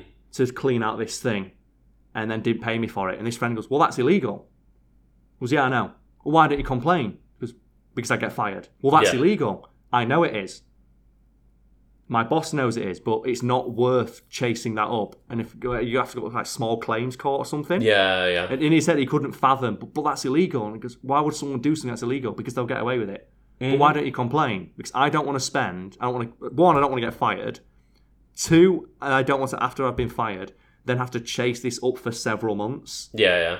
in small claims court and then get like a couple hundred pounds. And let's of it. I face it, you'd probably spend all of that money, if not more, just going through the fucking courts anyway. Yeah.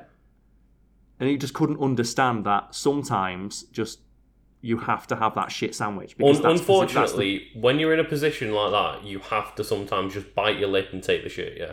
Yeah, you have to eat that shit sandwich. And Yeah. he just in his head he just gone, but why don't you complain? It's just because I get fired. But they can't do that. They can, and they will. I actually Because had it's, um, it's at will employment. I had a, an argument in work with someone about this um, because, like, we got asked. Well, we didn't ask. We, we got told we were staying like, a bit later to finish our our closed jobs. Yeah. Uh, so obviously like, it's a restaurant. We have to close the restaurant, make sure it's clean, and they give us an estimate of like when we're gonna finish. But we didn't do our jobs in time, so they're like, right, you need to stay longer than we thought, and we get paid for it and everything. And then someone was like, yeah, that's illegal. They told us we'd leave at X time. And I was like, well, that's great, but we haven't done our job. And we're still So going to get paid complain. for it. And they were like, yeah, but that's illegal. And I was like, well, you go and complain on your shop then. Like, you go Yeah. do that. That's that's And up to you. But yeah, they'd at least like get a disciplinary or get fired or whatever. And it's just not worth losing a job over the fact you have to stay at work for like half an hour. And it's that thing of I know it's illegal, I know it's wrong, but you can't mm. do anything about it. And that's the position you're in. It's like that. Yeah. the, the poor man buying the boots. He has to buy the. Like, it's not fair. Of course, it's not. But he still has to buy the boots. He's got to work. He realizes And that it's not fair, but Yeah. he's got to do it he's anyway. Got to buy, he's got to do it. You've got to eat that shit sandwich. And it's when you speak, well, speaking to that friend, like people like that. Um, you can just tell like you've never had that moment where you've had to do something like this. yeah. You've never had that thing of like, I know it's wrong. I know this isn't fair. I know I'm being taken advantage of, but I have no fucking choice. I have to do this. I'd rather Like, you've never like, been in that situation. I'd rather be in an something. unfair position where I still get paid than just Yeah. have no fucking job.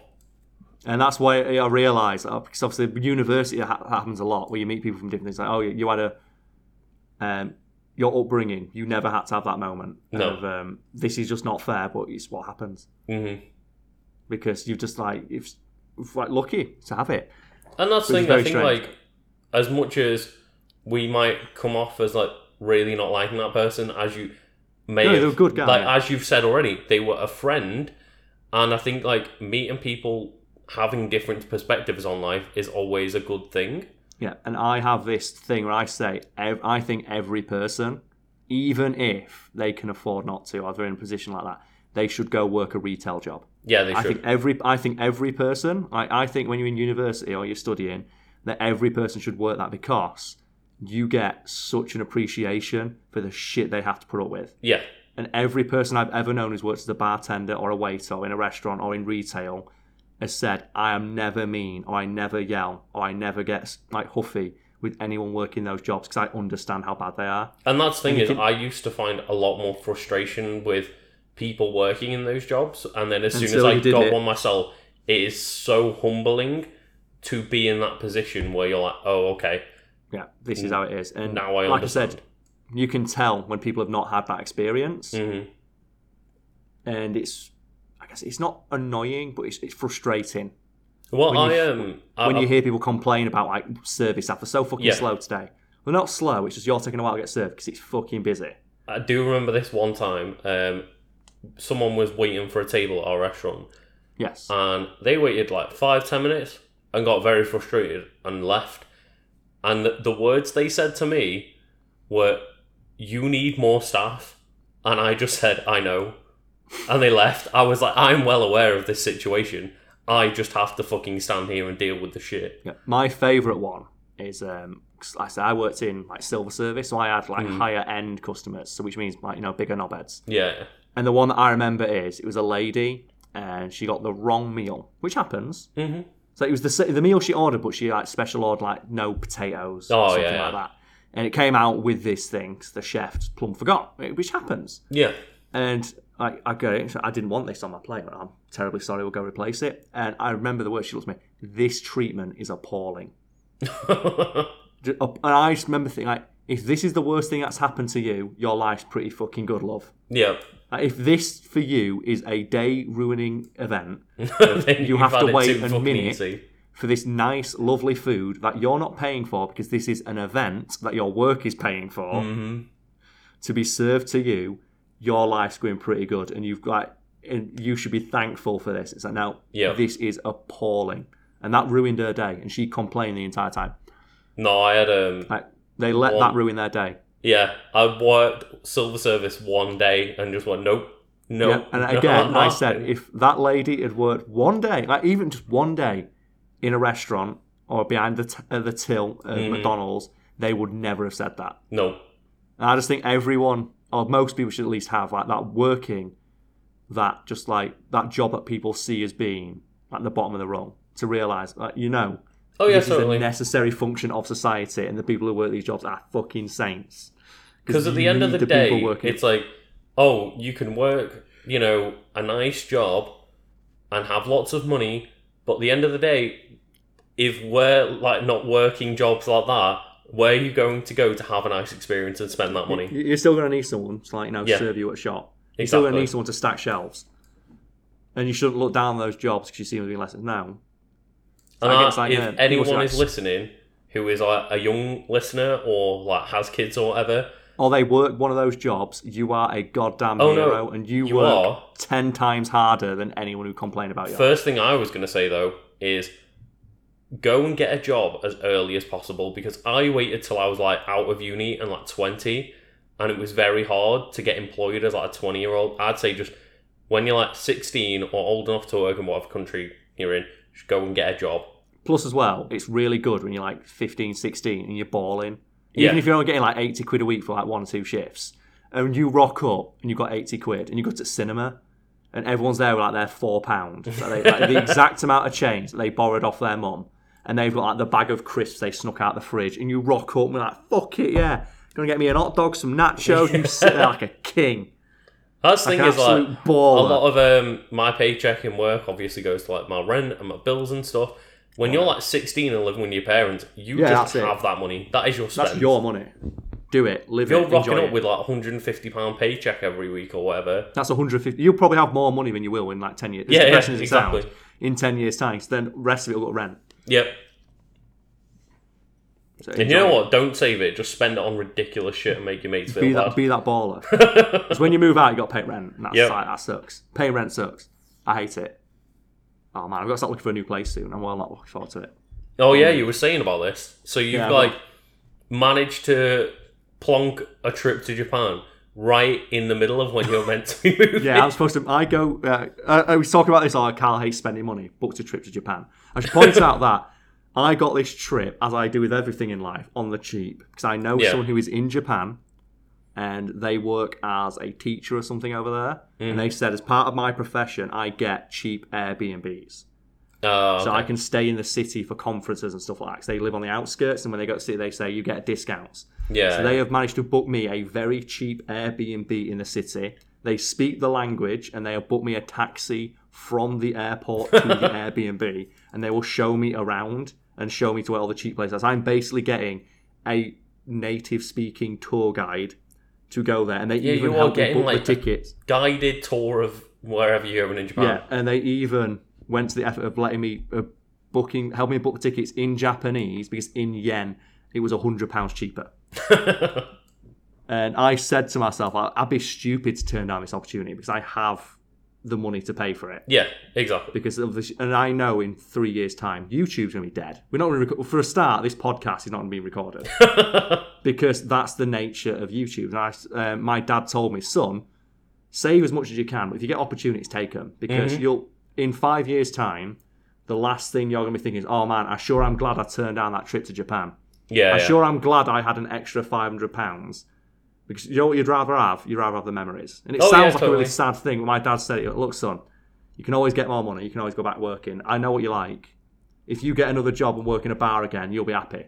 Mm-hmm. you'll just go. You'll live that life. Because you're simple. You're simple. You have your video games and your night out once a week and your takeaway. That's all you need.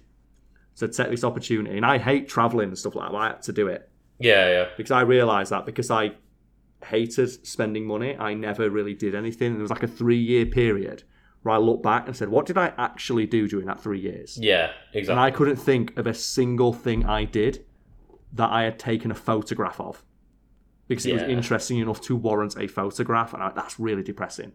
So I booked a trip to China to go see my friend. That oh yeah, I remember that. Yeah, yeah. Again, on the cheap, because he said he'd pick me up from the airport and show me around.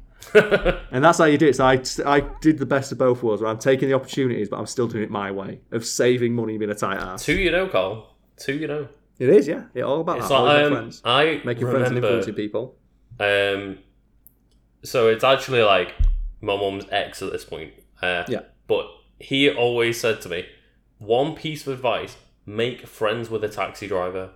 Always. Because one of his best mates that he went golfing with and stuff was a taxi driver, and at like a drop of a hat, he'd send him a text, and he knows he worked like every fucking day, like he worked his ass off as a taxi driver, Yeah. and every single time it was just like, drop him a text half an hour later, yeah mate, I'll come pick you up, I'll drop you off, We had, whatever. yeah. We had that because uh, my friend Adam, he's the guy who lives in China. He is. Mm. He's not academically inclined. I Mhm. don't think he'd, he'd, he'd like uh, begrudge me saying because we went to university and he was not a great student. Yeah, I I helped him a lot of his course because he just um, just drank all the time, and to be fair, I did too. But I like learning, and we ended up, funny enough, getting the same uh, grade in our degree. oh well. Yeah, because he basically did his dissertation the day before, and he sent it to me, and I essentially just rewrote it Oh, and no. sent it in. Carl, maybe um, you should have like spent more time on your degree, not his. Yeah, no, it's fine. We, got two, we've both got two ones, so it's fine. Yeah, two Um, one is what you want.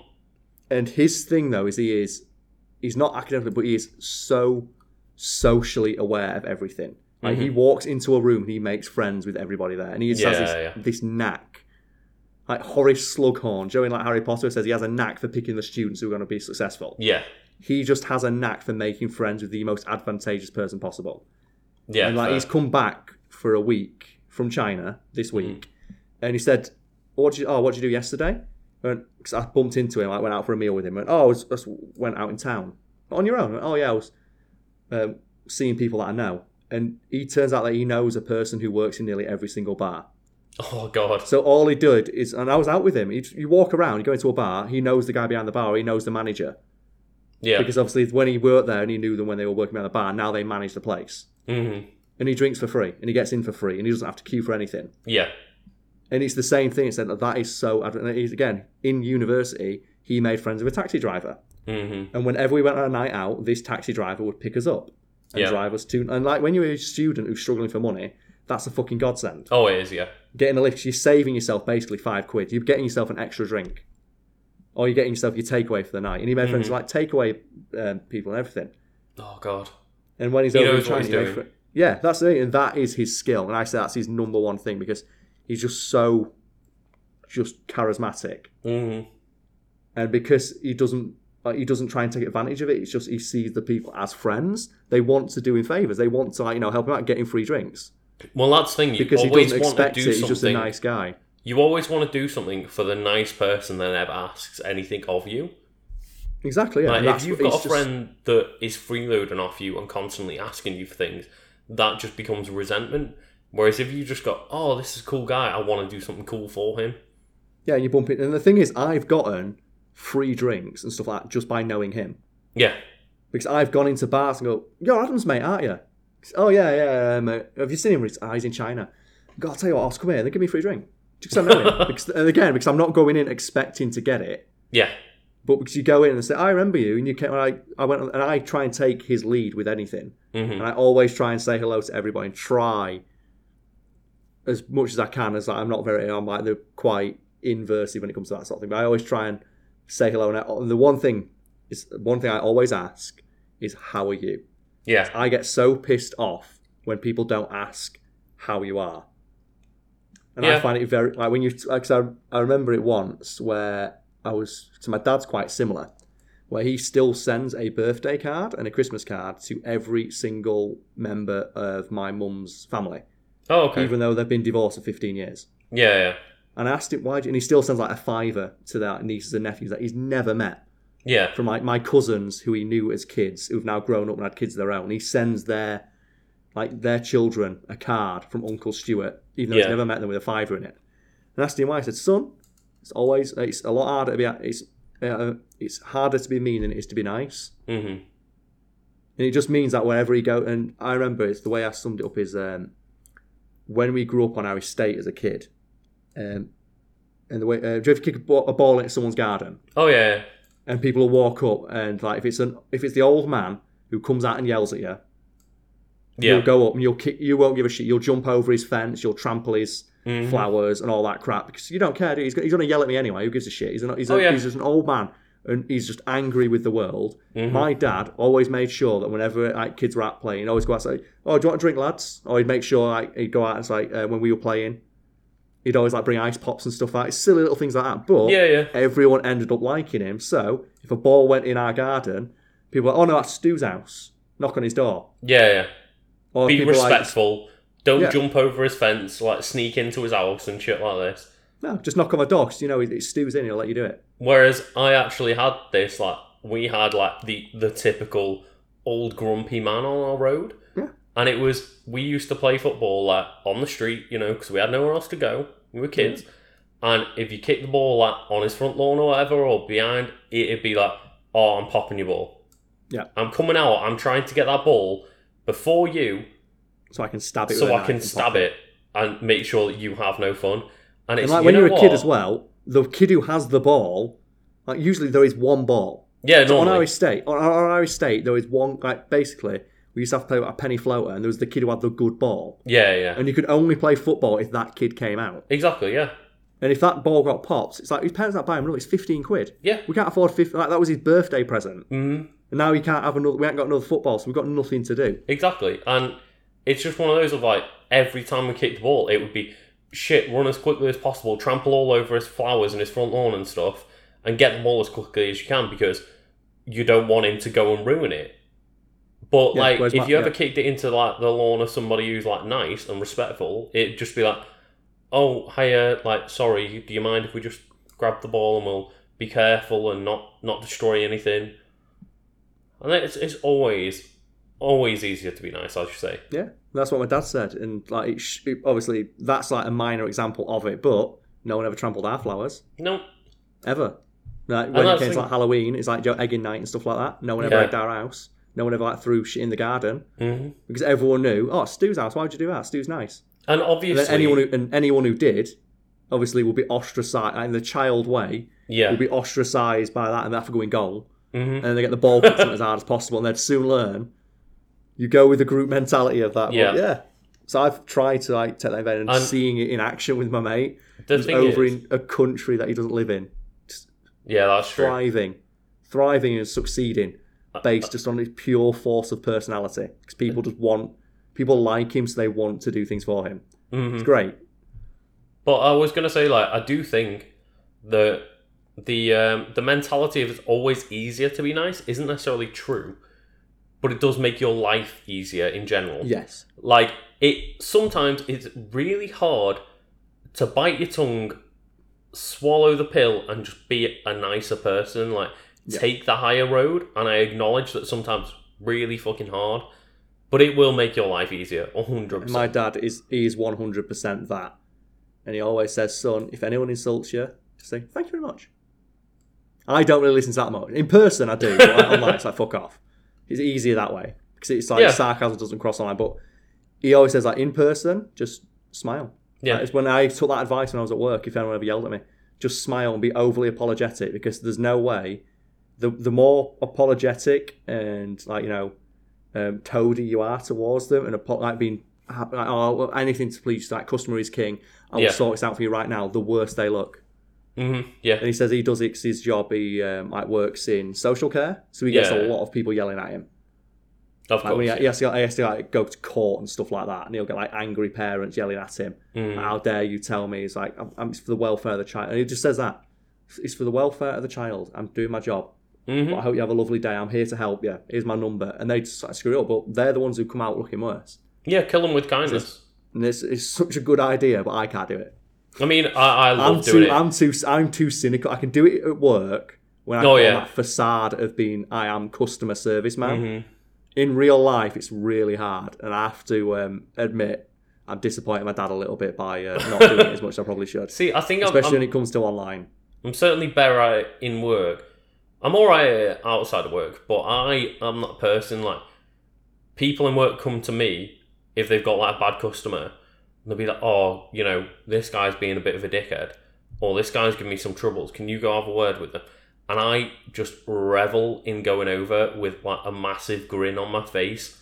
because they hate like, it. It "Oh, annoys them so hi, much. How are you? Is everything okay? And they're like, "Oh no." It's My like favourite is being sarcastic when they go, Yeah. "There's a problem I food." It's like, "Oh no!" I love that one. I used to love doing that. That was a personal favourite of mine. Or like, how do you how do you want me to fix this? Oh, my, my food's cold.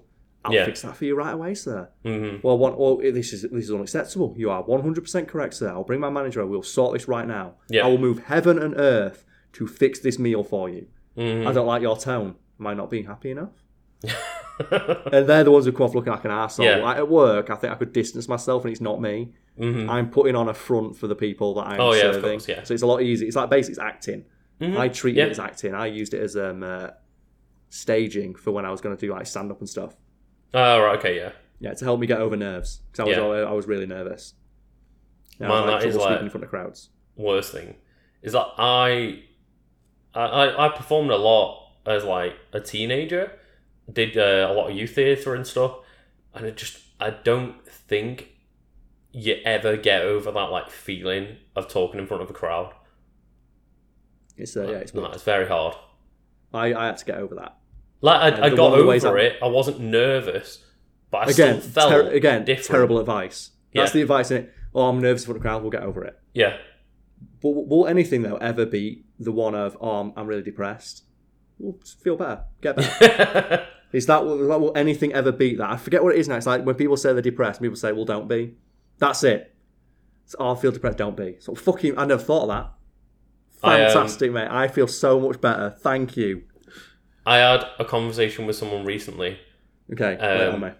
and it was oh um so like my friend hasn't been there for me recently so like i messaged them and was like what the hell's going on like we haven't seen each other whatever and it was uh the friend responded oh you know i'm in a bit of a bad place um you know I've just been wanting time to myself a bit sorry if i haven't been like as open with you and you know like i'm not in a good space Yeah, and their response my was headspace right now. their their response is, "How unreasonable are they being? I'm in a bad space. I need them." So, so are they. It was like, so are they. They've just said that, and I, I It's- was it's trying to explain to this person, they're not being there for you, Because but you're, not being there for them either. It's a complete inability to see things from another person. It's like a lack of empathy. yeah, And it goes back to that friend I said, like, you could not see why sometimes you have to eat that shit sandwich. mm, So you, because you've never been in that situation, you can't empathise with someone in that situation. Oh, it's and just uh, baffling. it's like that one, oh, I feel depressed. Don't be. Well, that's not how it fucking works, is it? It's like, what can I do to help? You can't. That's what depression is. yeah. It's, oh, Well, uh, my dad turned around to me once and was like, "Oh, like you, you, you know, you say you're uh, having troubles at the moment and etc." And I won't get into it, but and then it was like, "But you seem happy when I see you." that's It's like, my oh, dad. because like, uh, yeah, I'm seeing my dad, and like, I like to put on like you know a happy facade when I'm in front of people, and like Also, there's the reason they call it like the invisible illness, the Yeah. illness you don't see. exactly. It's like just because someone's smiling doesn't mean they're like completely happy and content in life. I think I had that one once. So, do you know when I had the whole thing with the comments, and it basically really got me down. Yeah, yeah, And so I think someone said to me, "It's like, but you look so happy in all your videos."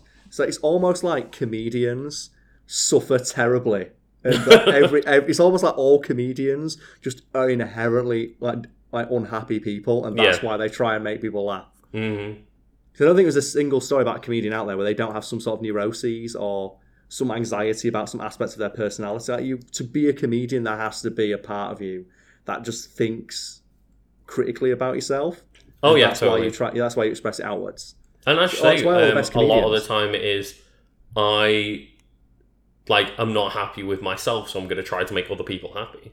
Yeah, that's the way it does. But that's um, it's a famous one. That's why like um, a lot of comedians are so famously just like depressed. Well, obviously, like Robin Williams is the famous, most like, yeah, famous yeah. example. he's the yeah, most pertinent one. And it's the old Pag- it's the, it's the Pagliacci one. So I'll go see the great clown Pagliacci. He'll cheer you right up. It's like, but I am Pagliacci. oh, And it's just there is there is definitely a link you can draw straight between comedians and being unhappy. But that's a bit of a depressing subject. here's a little bit. Yeah, Way hey, way hey, way hey. I mean, Uh, we've how we taken quite a deep it. dive this podcast. Yeah, I don't know. We're talking we talked about like John Wick. And then all of people a the sudden, we got into quite a serious subject. But you know, Yeah, that's the nature of a podcast. that It's is the nature of unimprovised. unimprovised. Unimprovised. Improvised. yeah, un- unimprovised is kind of a, a oxymoron, isn't it? Yeah, Which is probably one of my favourite words. I love the word oxymoron. I, I want yeah. to use it more, but it's only for very specific circumstances. I love um, juxtaposition as well. That's a, that's a good good. one. I like juxtaposition. I like connotations. You know what? I love the connotations is a fun one. Yeah, there's some good ones. But I do love the word juxtaposition. Yeah, I oh juxtapose next to this because I used to do a lot of media, and they Mm. always like the juxtaposition of blank in the frame with this in the frame, and then the connotations of it. Oh man, I love that stuff. I love I- that shit so much. It makes you feel like such a smart ass when you say I it. never use the word juxtaposed as much as when I studied poetry of love in sixth form for a year. Yeah. Uh, you, you use a lot in media when Yeah. you're studying um, like frame composition and stuff like that. hmm which again is a subject that I studied purely for fun. Because I like the language of film. I think the, lang- it's, the language of film is a fascinating thing. We never actually got onto it. So I'll go back to it to end on. The, the Matrix, all the little details they put in. I talked about the fighting style. Oh yeah, of course, yeah. I, I never talked about um, one of my favourite parts of the movie. and It's something, because I'm guessing a lot of people now are, like, you know, all about the Matrix. Go rewatch the first one. And something I want people to look out for, this homework for people, Mhm. is rewatch every scene set inside the Matrix and look at people's clothing. Um, don't watch, don't go get the Blu-ray because for the Blu-ray they fixed this, not realizing it was Oh, supposed to be intentional. And it is every single item of clothing has a green tint to it. Oh And right, people okay. and a lot of people think that it's something they put it in post production or they did it with the lens. And it turns out no, everything on set was just dyed green. Oh, I love stuff like that. And like do you know um, Keanu Reeves' shirt, he's wearing a white shirt. Yeah. What they did is they put it through a green wash many thou- like loads and loads and loads of times and then washed it so it was white. So it's white with a green tint. Oh, okay. And they did that with every single item of clothing and everything. So everyone's clothes were washed with green dye, just a little bit. It's like his white shirt is a little bit green. So everything in the Matrix just has this weird artificial, like non-realistic tint. That's it. really cool.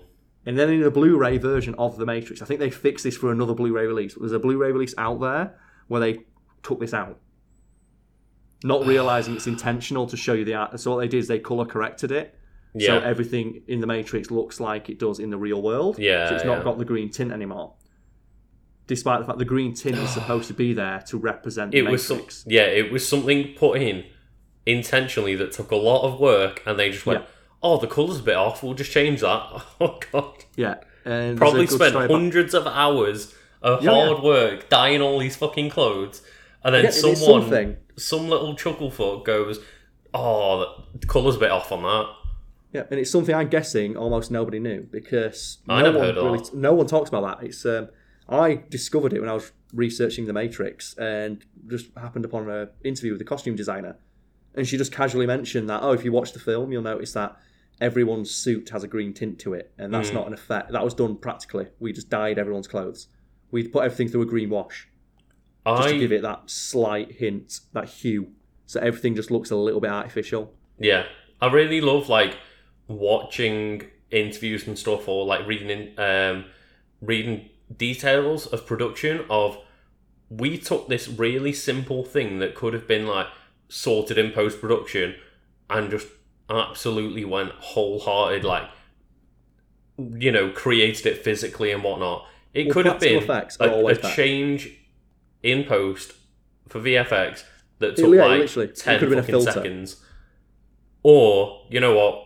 Fuck it, we spent two hundred hours doing this instead. Yeah, we we washed every single person's clothes like green to make them all have a weird green tint. Yeah, because And watching really cool like um, for example, the um, Lord of the Rings film are quite famous for not actually like shooting um, the like scenes separately or anything like that. They shot all- everything It's false perspective. with forced perspective to make the hobbits look smaller. They didn't just yeah, the, change the height or take two different shots and clip them together.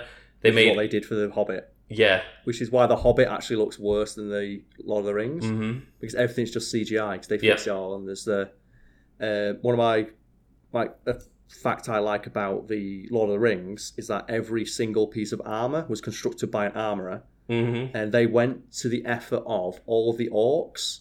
If you look at the battle scenes with the orcs, like the three seconds you see them at night in the rain, Yeah. um, if you look at their helmets, they all wear different helmets. I was gonna say because be- weren't like every single every single orc was like modeled and the armor and stuff was slightly different every single Yeah. one. But, and this is the connotations that you're supposed to have, see I'm using that word there, is all the different armour. It's because it's supposed to be a unified army of orcs. Obviously, Sauron brings the army together. Mhm. He unites, like, you know, the uh, the like, all the orcs together. Yeah. Um, they wear armour from different places Mm-hmm. because the idea is they scavenged it off whatever battlefield they happen to be on. yeah. So some of them are wearing scavenged elven armour, some of them are wearing scavenged dwarven armour, some are wearing scavenged human armour. And obviously the, all of them are like armored in different extents as well because Yep. some of them just have like a couple of bits. And Yeah, some of them are, literally like, shit they picked up off the floor and have just strapped over themselves. Yeah. and that's what it looks like. It's indicative of that. And then you've got other orcs who wear like more ornamental stuff, and it's supposed to represent within Orcan culture like how high regarded they are, whether like a tribal chief or something like that. Yeah, and it's yeah. never mentioned in the film. But if you look at the armor scene, you can look at crowd shots Mhm. and see, okay, that's the leader, or that guy was on a battlefield with dwarves because he's wearing scavenged dwarf. Exactly, yeah. And it's little details like that which really like bring the world alive, and that's the kind of stuff that was extremely missing in actually the Hobbit trilogy of Yeah. the the giant CGI. Well, the example I use is copy the, and paste the battle, armies. The battle for the five armies. hmm Uh, they literally, if you go to the Battle of Helm's Deep and you had like 500 extras dressed in elven armor, which was gilded, and it's like if you go look at the behind the scenes photos, like those things look immaculate. They look like a piece Oh, of art. Because elven stuff is supposed to be like they've had a, a lifetime. They live forever. Mhm. They've Yeah. perfected the craft of armory and like all that shit. So all their bows and arrows and their quivers are just immaculately perfect. Yeah, exactly. 500 extras dressed in that, all stood in the rain. And then you Mhm. go to the Battle of the Five Armies, and it's literally the CGI copy pasted soldier over and over and over again. Yeah, it's like And it's a- the same ten CGI models just over. No, it's the same guy. It's the same guy. Is it the same guy? It's the same guy copy pasted a thousand times. Oh god. And they jo- because it looks so out of place because they jostle him. One of them gets jostled, Hmm. and two they both move in the same way. Oh yeah, there's nothing like that. So Um, the Lord of the Rings did use CGI, and do you want to know one of my? uh, We can end on this. This is an amazing fact. Um, they did use a lot of real people, a lot of extras, but for some of the larger battle scenes, they had to program something. Uh, it was a special program they built to um, Okay. simulate battles. mhm. And the orc and all the soldiers in this root like program had rudimentary programming what they would do or how they react to a certain thing. Okay. And in early cuts of battle scenes, they were confused because they kept looking and seeing that some soldiers just ran away. and they couldn't figure out why. They're like, why? It said whenever, like, um, I think it was like the Riders of Rohan when they arrive. hmm. When they arrive, some soldiers just ran away, and there was a joke amongst the staff like, "Oh no, the orc they've gained sentience." And they're Yeah, running yeah. away because they're scared. And it turns out their programming was to run in a straight line until they encountered another, like, um, digitized enemy and then fight. And then it would be predetermined who'd win and what happened and what movements they'd do. Oh, okay. But sometimes, obviously, if the army they were fighting, say if they were like, you know, cavalry charge, Mm-hmm. they run too fast, their line of sight would get missed. So some soldiers would just keep running, and it looked like they were running away from the battlefield scared. And that to me is fucking hilarious because it just sh- they said some battle scenes was like so funny because you just see orcs in the distance just running away into the distance screaming whilst flailing their swords around looking for non-existent enemies. oh god. And I just think that's a really funny image of people like watching the uh, the dailies or something like, oh, here's the CGI rough cut for this battle scene, and Peter Jackson sat there in like full Sauron armor, as I presume he walks around all day, just watching why are the orcs fleeing. Oh god. Because I hope they, I wanted them to leave that in, just so you could keep an eye out for the ones in the background, like that. You know what? Like as we were talking about earlier, when you see like Legolas like slide down an elephant, fucking mammoth elephant or whatever, When you take down take like Mooma- twenty yeah. people, and the fucking massive elephant that you have When- as like yeah. your trump card. If you see him take out a Mûmakil with one arrow, no, I think he fires three arrows at once. Oh, that's but he takes Mooma out kill, yeah. a Mûmakil single handedly.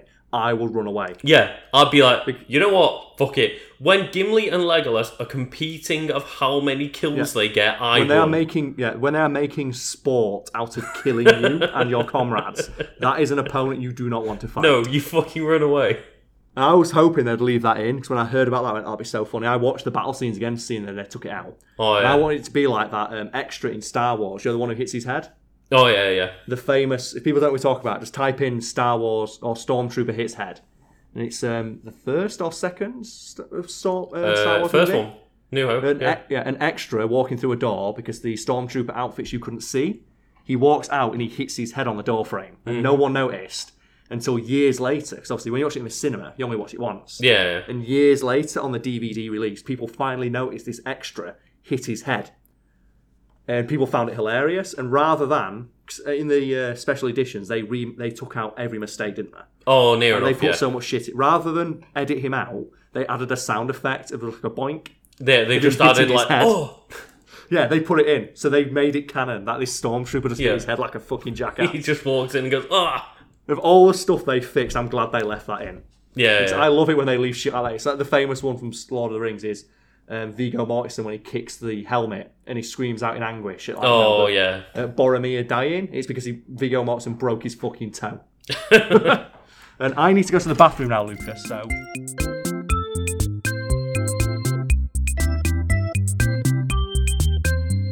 I need to apologise for that, but I was rocking backwards and forwards for the past like 20 minutes, thinking I c- we should probably end the podcast so I can go for a piss. But I really want to talk about this Lord of the Rings thing. Yeah. I love that story. So isn't that so good? Oh no, it is. the, yeah. the orcs ran away, and then we got on to like leaving stuff into movies. So, you got any examples of that? Uh, well, Like actually, in on- Lord of the Rings, I was going to mention, um, Okay. in the Fellowship of the Rings, around the time Boromir dies, there's like a panning shot across like dead orcs, and there's just a little bit that's left in where you can see one of the orcs just start to sit up.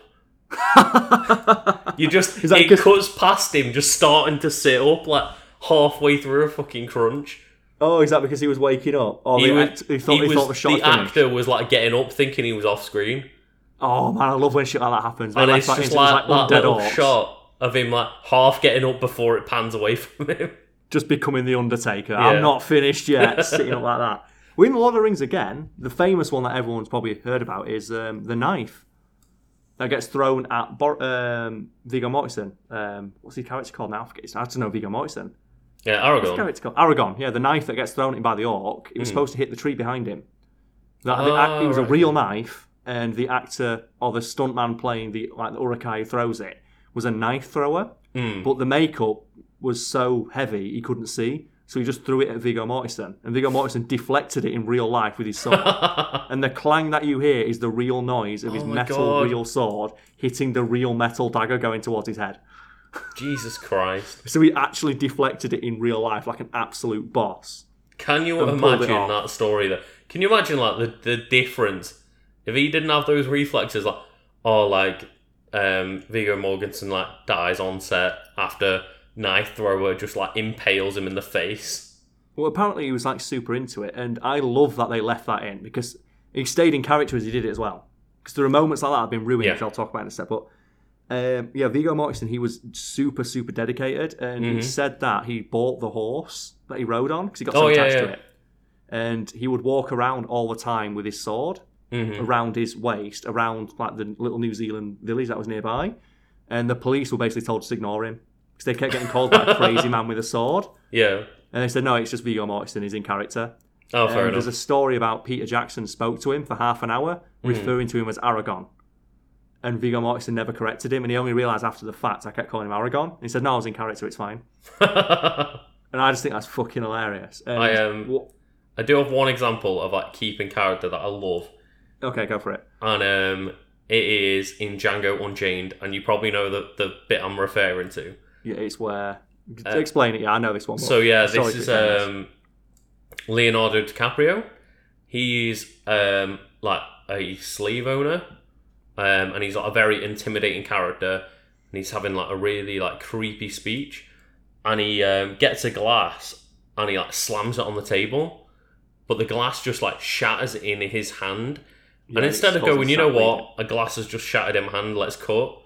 He just keeps in character, gets the blood on his hand, and then just wipes it across one of the other characters' faces as well, Yeah. and just Leonardo, incorporates Leonardo it into the fucking scene. He stayed in character the entire time. Like, Yeah. And the example I have for someone not doing that and fucking up the shot, like that orc who just sat up, and it's the only shot they had, is um, in Alien Resurrection. Mm. There's the famous scene of Sigourney Weaver's character, like Ellen Ripley, Mm-hmm. throws the basketball over her head, Oh, and it okay. lands in the basket. Yeah. Um, Sigourney Weaver did that for real.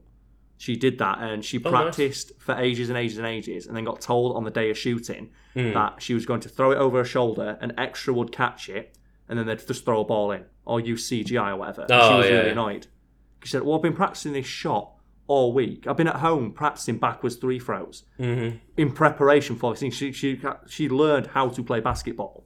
like she's like because the scene called for her to like be like Yeah, bounce yeah. the ball and like go around somebody. She said, I've been practicing this shot all week, and the director's like, Well, we can't stand here all fucking day waiting for you to get this shot because Mm-hmm. we've got other stuff to film. And she said, Okay, give me like six attempts. Yeah, yeah. And if I do it, you leave it in. And if you go and watch the shot, like it's on YouTube, you'll see that um, the framing of the basket is you don't see the ball for its entire arc.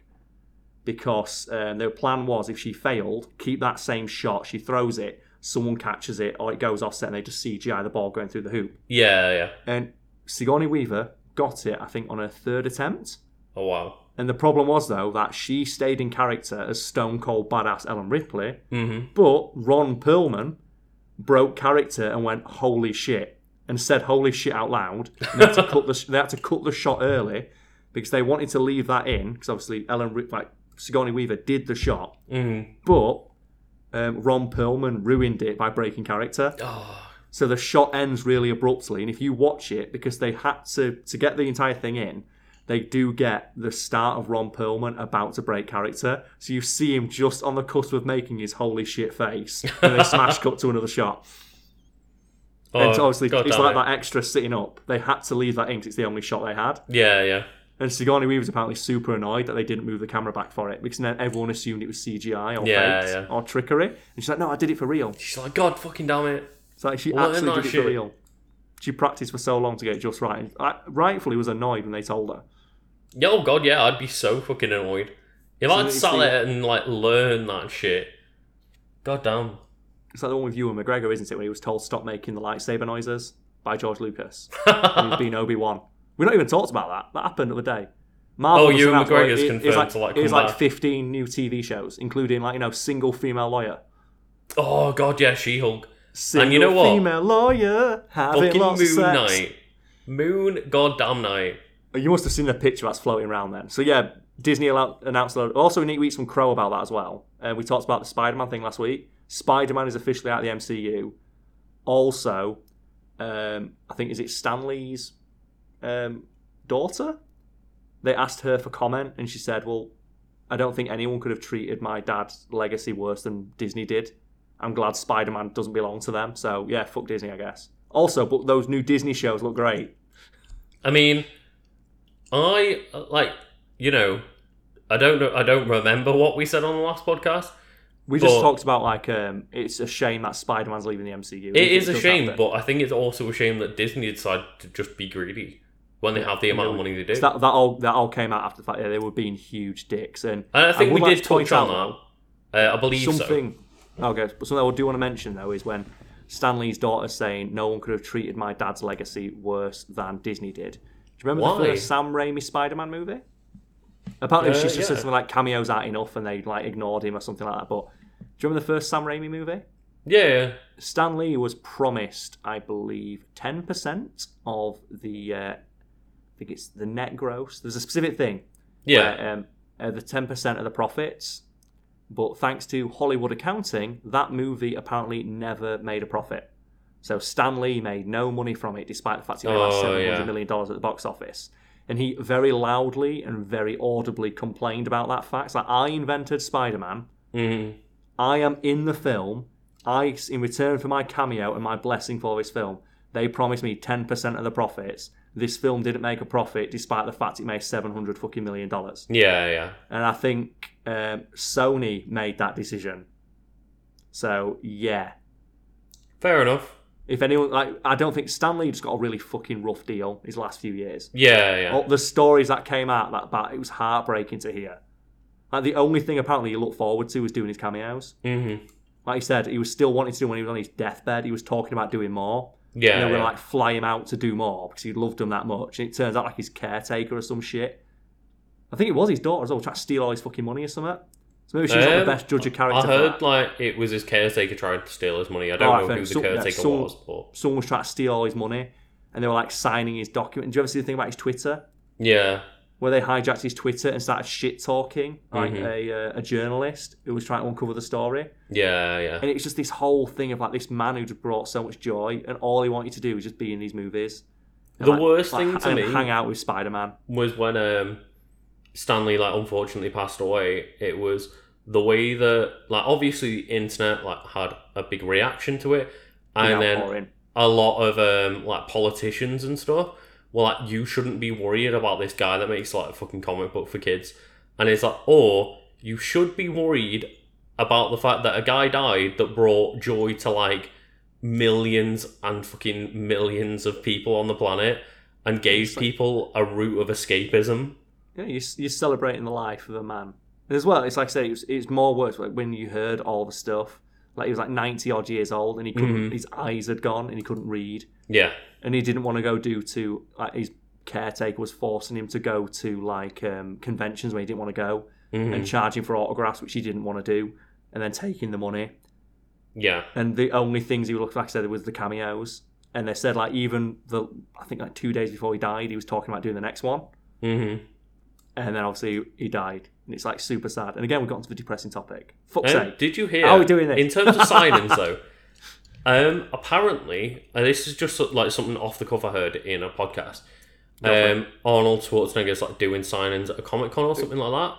oh is that one where he got drop kicks in the back the Oh no, no, off? no! This different one. Um, okay Apparently, for the Terminator to give you an autograph, it's something ridiculous, like seven hundred and fifty dollars.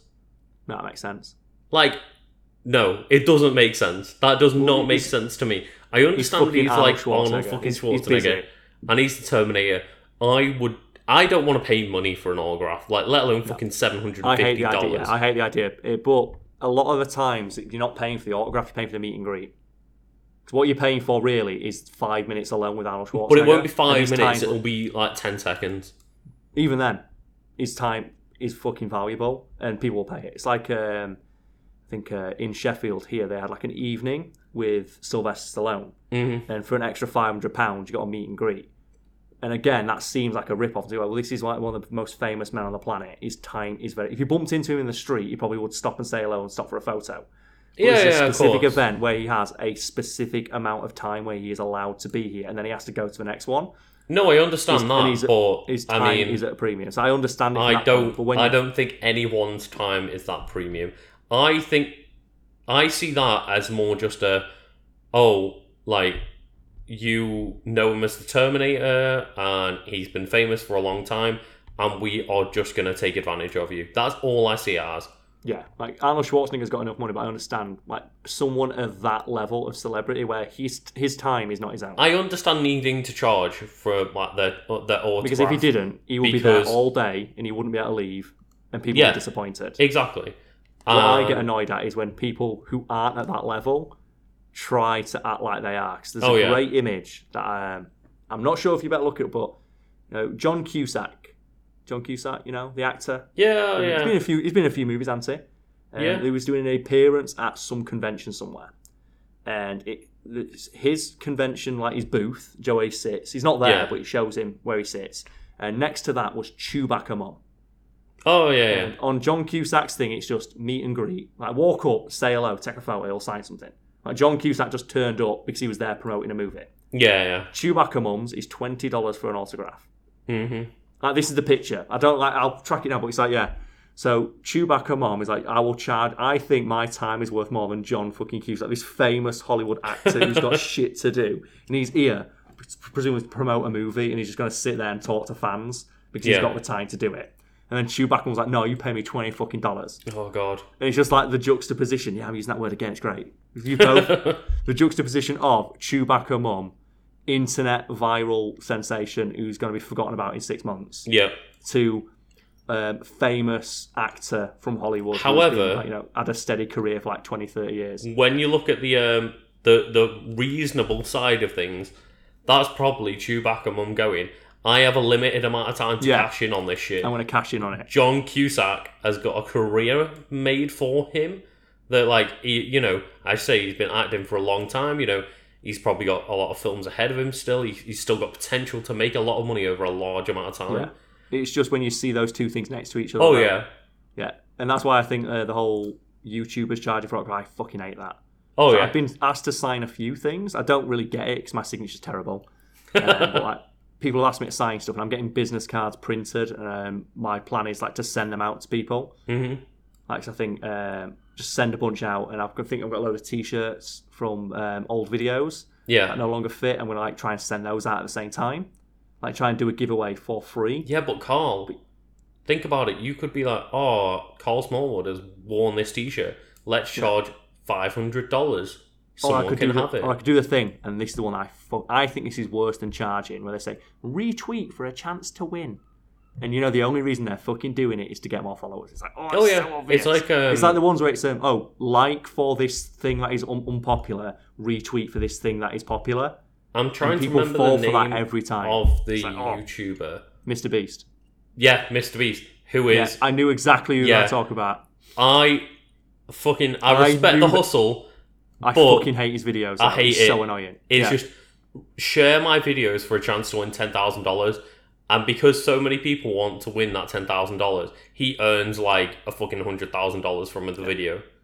It's like the he just gets like twenty one million views for share this video and have a chance to win ten thousand dollars. Yeah, it's a fair point. It's a good way to do it. Yeah, you you gotta gotta respect the hustle. Like I respect, but it's very, very, and you can see it's a very how like you can see the strings of the market, like the cynical marketing mind behind it. oh yeah, totally. Of how much money can I afford to throw away Mhm. to get this next hit? Same Also with as well, um, I, I think he's the guy as well who just like, fucks up his mate's house. FIFA packs. Yeah, Any any as of well, that. he's the yeah he's the guy who's like ruined his mate's house. Like he put like if, if I remember seeing one of his thumbnails was like I put ten million Legos in my mate's house. Oh So yeah, well if someone did that to me, I'd be really pissed off. yeah. So, oh, so you've ruined my day. Thanks. Or I think there's a like. It's probably not even a specific YouTube. It's probably I think it's a genre at this point, or it was. Hmm. Couples who pranked each other or friends who pranked each other, Oh yeah, yeah. and it eventually just got to the point of I'm just going to fuck over my spouse. I'm just going to annoy my spouse. I'm Oh, going yeah, to totally. wrap their I'm going to wrap their car in cling film Yeah. so they can't get to work. And it's like a great call. I'm, go- I'm going to monetize just annoying someone who's There's ones with like friends where it's like, oh, I'm gonna pull a prank. I'm gonna punch my friend in the face when he walks around this corner. and just knock him the fuck out. It's probably a good thing that those all ended up being fake. Like almost every single one of those ended up being fake. Oh yeah, yeah, Like, totally. But then there's other people that that see fake? it And, and, go, the oh, same. Yeah. I'm gonna punch my friend in the face. So what was the guy who pretended to get kidnapped? Oh That was shit, the famous one. That was the one. That the one where it all came out is. Um, if people are almost every prank channel is faked. Mhm.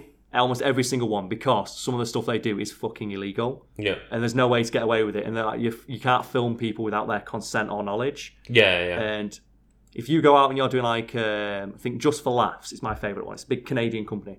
They get every single person who appears in that to sign a waiver hmm for a- an appearance fee, and they have to do a lot of clearing if they're wearing like branding on their clothing. Yeah, and they yeah. film dozens and dozens and dozens of reactions and pranks, and they get like three reactions because it's like they're the three that are good on the three and the, the people who signed and agreed to let them do it. hmm I don't think Chucklefuck YouTuber is going to go to the effort of clearing that or getting No, people no. to sign a waiver, so they just fake it.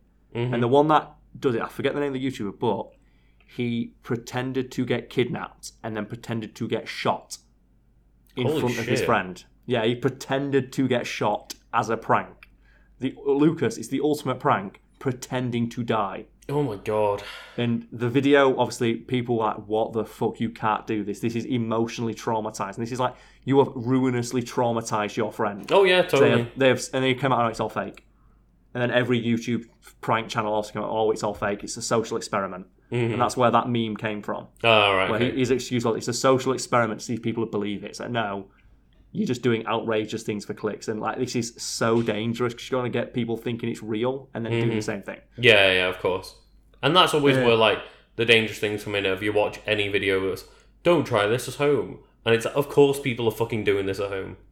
I think it sets a dangerous precedent as well. Like the you said the FIFA pack opening thing, Mm-hmm. where it's people are going to go out there and that try and do that. Like it's you're encouraging people to waste their money on this exploitative microtransaction bullshit. Oh yeah, you're you're encouraging people to go and spend like a thousand dollars on fucking FIFA to then make a video in hopes that they'll get as many views as someone else. Yeah. But those prank videos, man, they used to get really bad. I think the one that uh, there's a again, I don't know the guy's name, but he was uh, I think he's like an Arab guy, and his whole shtick was he would go around pretending to be a terrorist. Oh my Like god. he'd go, he, said like he'd go onto a plane and loudly count in Arabic down from ten, or he'd Oh like throw God. he'd throw his throw his backpack into a bus station and run away. And again, they all ended up being fake. mm-hmm. But th- if that's the level you're getting to, where this is what I'm going to do, Yeah, this is yeah. the like.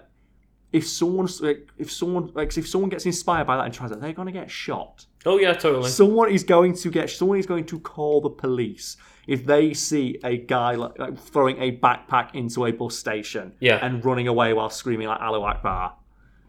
No, it's why like- you, you see like a lot of extremist people push their views on social media and stuff because they hope that they'll inspire people to do the same thing. Yeah. Oh man, uh, and I think the one we can end on this one again. Let's let's just end this with a nice round of sexual assault. I think this this might have been God. Sam Pepper. Do you remember? He, I think it is because he was the guy who did the videos of making out with random girls. Oh You do you, do you remember this? no? Oh, he was a YouTuber, and his whole thing was making out with random girls. Like, and his video would be he walks up to a random girl in the street and says, "Do you want to make out with me?" Or he'd like chat to them. Oh, that right, yeah, yeah. And people would watch it like, "Oh my god, I can't believe he's doing this." And it turns mm. out he was just paying. Like, he was getting people on Craigslist saying, "Make like two hundred dollars or whatever." Oh yeah, Pretend to be a stranger in the street. I'll come up and kiss you. Film Mm-hmm. with my YouTube video. yeah, yeah. And that was his thing. And he was literally monetizing like sexual harassment. oh god, It, and this is like three, four years ago. I And think I might his- have like his- heard about that, but yeah. That was his entire channel. I think it was that guy. I'm going to Google him now. is- if the story is as I'm remembering it, it's got an amazing ending. Let's have a look. Yeah. Oh yeah. He's a British YouTube personality, video prankster. Oh, he went on Big Brother as well. Oh fuck me. Yeah, he did pranks, pranks, pranks, pranks, pranks. There he is. He faced controversy. This is what he did, yeah, because he went and did the fake hand ass pinch prank, where he went up to people with a fake hand and pretend and pinch their ass with his fake hand. hmm So maybe he's not the guy who did the um, the kissing girls thing. But I mean, I uh, don't think that's. No, no, but Joe, he is though. He is the guy who did the killing best friend prank. So maybe I'm thinking of another guy. Let's Google Yeah, that as well. Let's find out. Because you know what? Let's get a fact straight. So, uh, um, kissing girls in public prank. This is the level of my research, folks.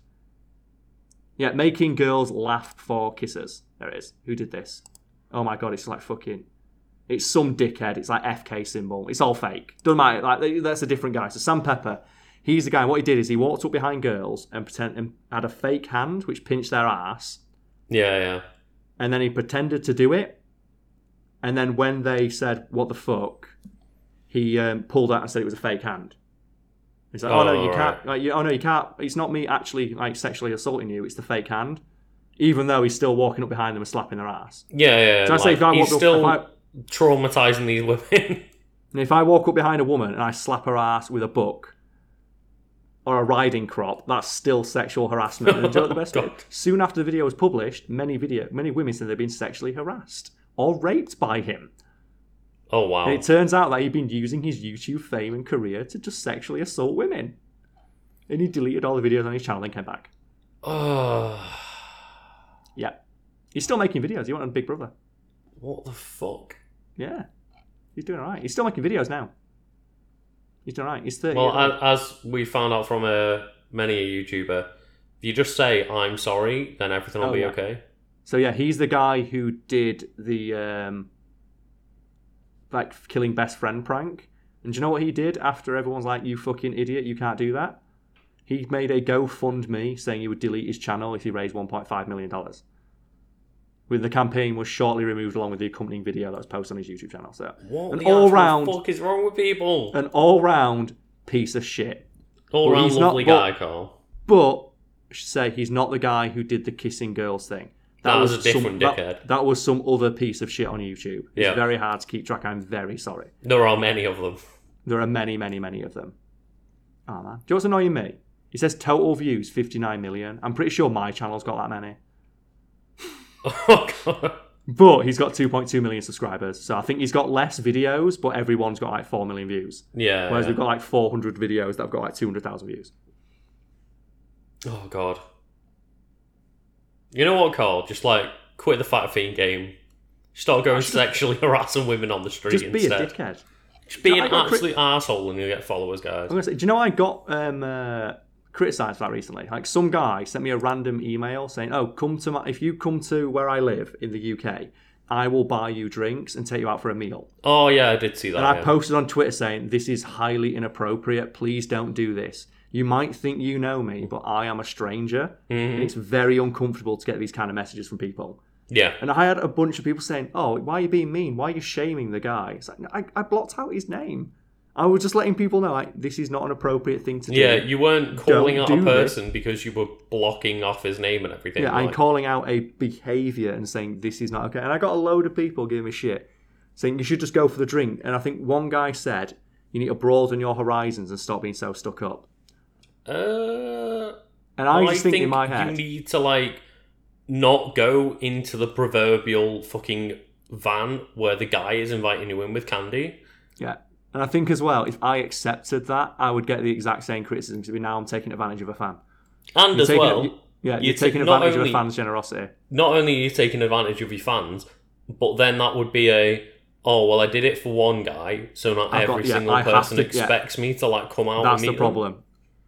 Is because if oh you did it for this one thing, it's one of the reasons that I've never done requests for the channel. Because the Yeah. moment I do it for one person, I open the floodgates and every subsequent person said, we did it for this guy, Yeah, and you and you cannot make a thing. It's a catch twenty two. It's like you fucked if you do, you fucked if you don't. yeah, exactly. It's like uh, I on principle, I don't accept like free stuff from people. Like people have offered to send me stuff, I don't want it hmm because and then I get and then they say, well, you're being stuck up, like that guy said, or why would you not do it, or are you, do you think I'm going to be weird about it? So it's weird thing, I think, and it's there's no right answer to it, and I don't really know what to do in that scenario because it's like um, I've had someone offer me, like, they met me in a nightclub, and they offered me a drink. I said, I'm I'm really okay, and they Yeah. got annoyed about it.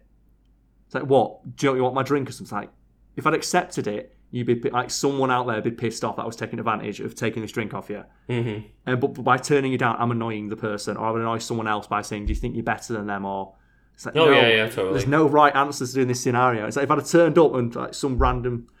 And the thing is, I think if I was younger, I probably would have said yes for the laugh. hmm But I'm like 28 years old now, and I don't know this guy. And if he ended up being like an 18 year old lad hmm or something like that, and I rock up a nearly 30 year old man expecting to get free stuff from this person, I like such a bell end. Oh yeah, totally.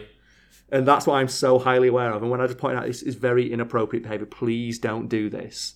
As you said Uh, though, like, would you message a person like on any any platform that you don't know and just go, "Oh, come to mine and I'll buy you drinks"? It, it does happen. Well, I I saw like someone referred to like, "Oh yeah, but like online dating, that's the thing." That is a platform where you're both putting yourself out to meet people. Yeah, and you Like, both have the exact same amount of information. Yeah. Also, as well with online dating, you have the exact same information about one another. You both know each other's name. And Yeah, yeah. like. With this guy, I have no fucking clue who he is, but he Mm-hmm. presumably knows a lot about me because he knows I like alcohol. Yeah. So he clearly has watched one or two of my videos, and I think there's just an inherent power imbalance there.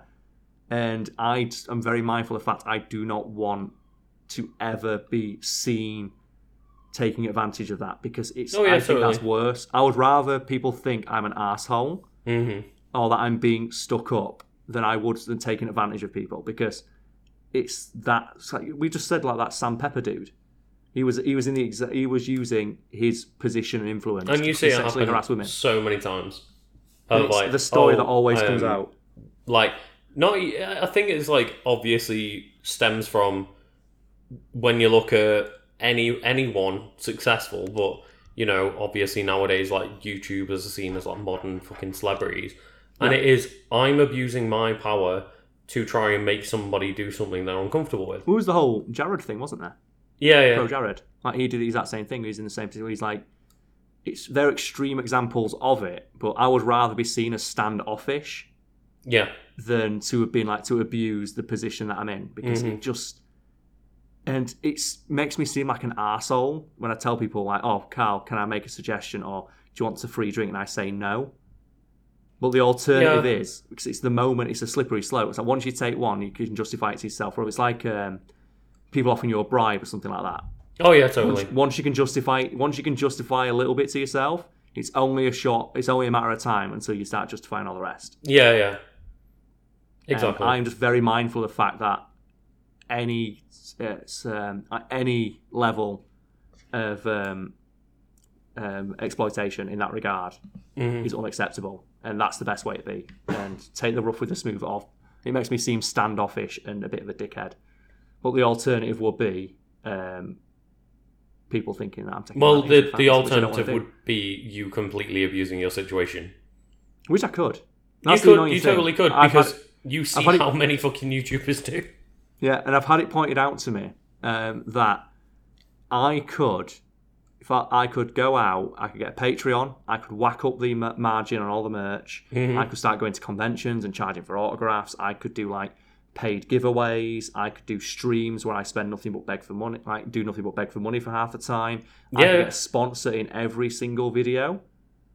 I could take all that money from all the people. I could like like do the thing that all YouTubers do when they're at that level and pretend that I'm like hurting for money.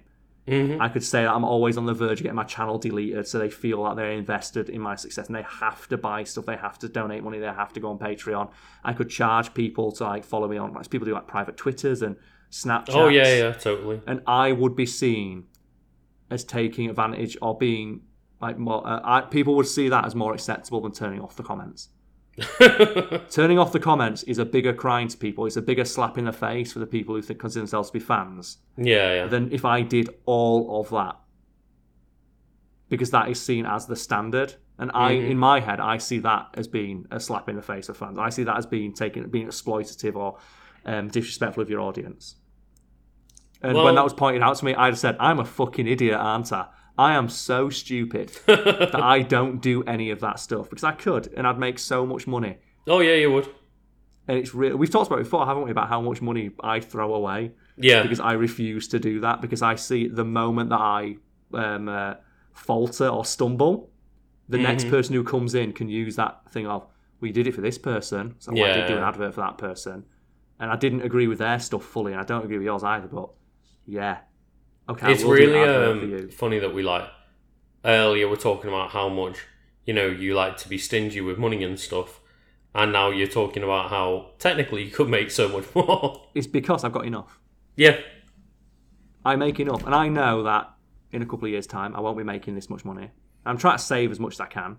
But I Yeah, yeah, obviously. that when I go back, if I go back to work in a bar, I'll be happy because that's the life, the way I live, and the things I enjoy. hmm Are very, I'm a very simple man with very of, of, of uh, meager means, Yeah.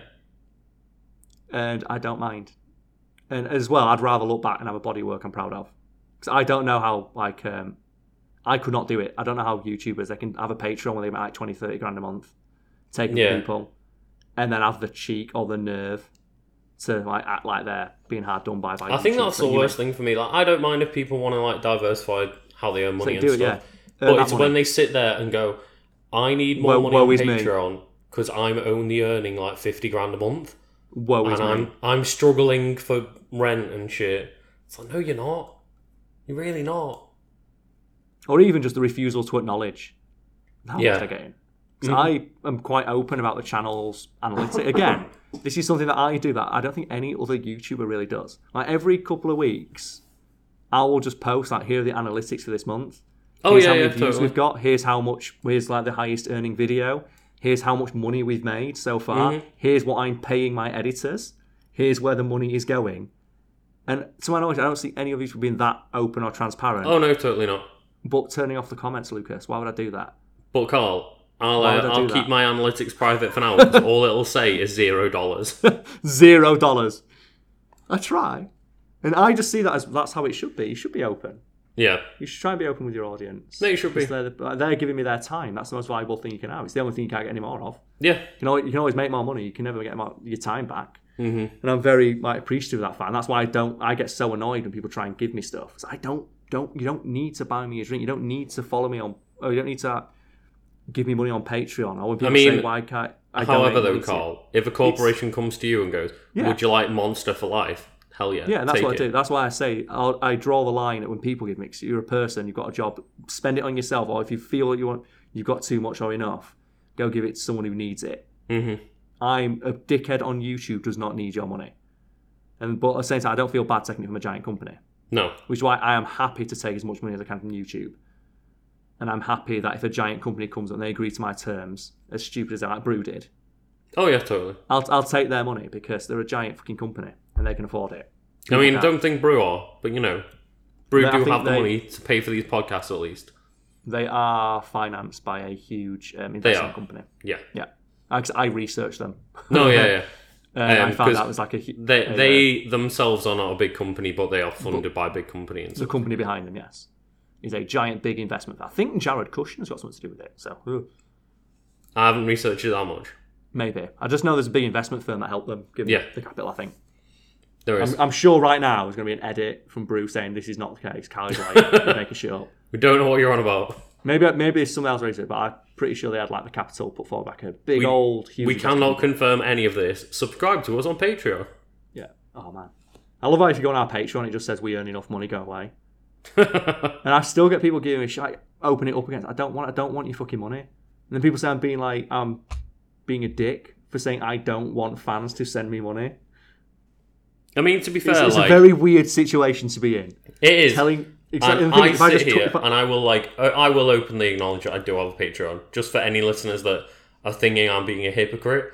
But Go currently, straight, as yeah. I said, I earn zero dollars and zero pence from my YouTube channel. and yeah, and I don't. So I don't feel like I deserve that money. So yeah, The, do you know what this is? It's all goes back to the comedian thing of comedians always feeling they're not good enough. And Mm-hmm. I don't think I deserve the success I have, which is why I'm very, very hesitant to take full advantage of it. and that's why I'm very thankful. It's Yeah. like um, it's like I'm not a good-looking dude. When I sleep with a girl, I say thank you because you know what? That's the best I'm getting. Always say thank you because I'm appreciative of the fact that you didn't have to do this. I didn't. you did it this is- anyway. yeah, you did it anyway, and thank you so much. That's what it is. That's what my YouTube success is. It's a really hot girl who's like says she'll sleep with me, and I don't understand why she is, or why she still hangs around with me or thinks I'm cool. All Carl can gonna- do is just keep saying thank you. All I can do is say thank you and enjoy the ride while it lasts, which is what I see YouTube as. I'll enjoy Fair the enough. ride while it lasts. I don't understand why. I don't understand why YouTube shine, like took a, sh- a shine to me because I'm an idiot and I've got no redeeming qualities. But as long as it's happening, I'll I'll, I'll roll with it. I'll, keep, I'll apologise every step of the way. But I'll try my best. Oh, isn't, that a God. we- isn't, that, such an apt analogy? Success is like the success, as I see, is a really hot woman who just decided she's going to. You know, you like see, like I when you see a guy with a really hot girlfriend, Hmm. and you ask him like, "How did you get her?" and he goes, "I don't fucking know." Well, I'm going to try my damnedest to keep hold of her. He's like, "That's what it is," yeah, and that's probably why the um, the girl stays with them because yeah, they realise that because the, they the like man- appreciate it. yeah, the man realizes, yeah, I have, I'm fucking lucky to have this person in my life, and I'm going to try my best to keep hold of it. Mhm. And that's what I'm like with YouTube, where I'm immeasurably lucky to have the success that I have, which is why I will never take it for granted. And I, Yeah, I yeah. told you, haven't I? The moment you see me acting like an ass or um, acting differently from how you knew me. In regards I was going to say money. because you always acted like an ass, but in a way that I appreciated. Yeah, I am. I think the way I summed it up, I am uh, morally off. I I have morals and I stick to them to an infuriating degree. Oh yeah, yeah. So I'm an asshole, but I'm not a hypocritical asshole. you stick you- to I- your morals. yeah. Yeah, I am. Uh, what's the word now? Someone who's like got a really strict code. Oh, There's a can't word- think of the word. There's a I'm word blanking. for it, isn't there? Yeah, there is. And I don't. and I don't know what it is, and it's going to annoy me now. I'm gonna remember as soon as we get off this podcast. Principled. Principled. oh yeah, yeah. I am principled to a uh, morally principled to an infuriating degree. Mhm. because I absolutely refuse to deviate in any way whatsoever, as you have seen. I've told people, my family and my friends, if they ever see me, like, no, go back on all the things that I've said. If I like suddenly start taking money from companies that I don't think, Yeah, doing, yeah. or I start to change the quality of videos for a reason that isn't I want to improve the quality or I want to do it because it's what I feel is uh, the best of my creative output and I'm doing it for money instead of enjoyment yeah, yeah. tell me and sit me down because that is the time I need to stop. hmm And I said the, and that's why my uh, answer to is when you start when you're going to start doing YouTube when it stops being fun. Yeah. The moment I stop enjoying it, and start doing it for the money, that's when I go and I bow out and I go do something else. Fair enough. I would I would hate to get to the point where I see YouTube as a job that I don't like. Because that's why I ended up quitting my bar job all those years ago and went to Yeah, yeah. I was earning more money working in a bar on tips and stuff, but I realised I would rather go and write and enjoy what I do and earn less. Yeah, yeah, of course. That's why I'd be the same way. I'd Mm. go back. I'd go back to writing if I ever stopped like enjoying YouTube. Like these conversations, Lucas, they're so fun. As depressing as they get. as as weirdly up and down wait. as this podcast has been. Well, that's, that's, like, that's me. That's me. At least you can say I'm not faking any of this. It's like it would be very difficult to fake a personality this strange. Oh I'll yeah. say that for free. But no, is there anything you would like to plug, Monsieur Lucas, before we head off? I mean, as always, I would like to plug uh, my little YouTube channel, Legend So you of should, be, you should be plugging your fucking Patreon by the sounds of it. I mean, I should be, but You should be. Don't you have like one Patreon who gives I you five dollars? I have And one. you've never met him. You have no idea who it is. No, This but is that, I mean, right? that's Patreon. Like, I- That's me. But you, but isn't he the guy as well? He comments on all your videos, yeah, and you don't know who this man is. no, He just randomly started watching your videos and decided, no, this one, this is the guy. you know what? I need more of that one person. Yeah, that, but isn't that so strange? Isn't that Yeah. lovely? No, it is, but I've got a I'm very appreciative of the fact.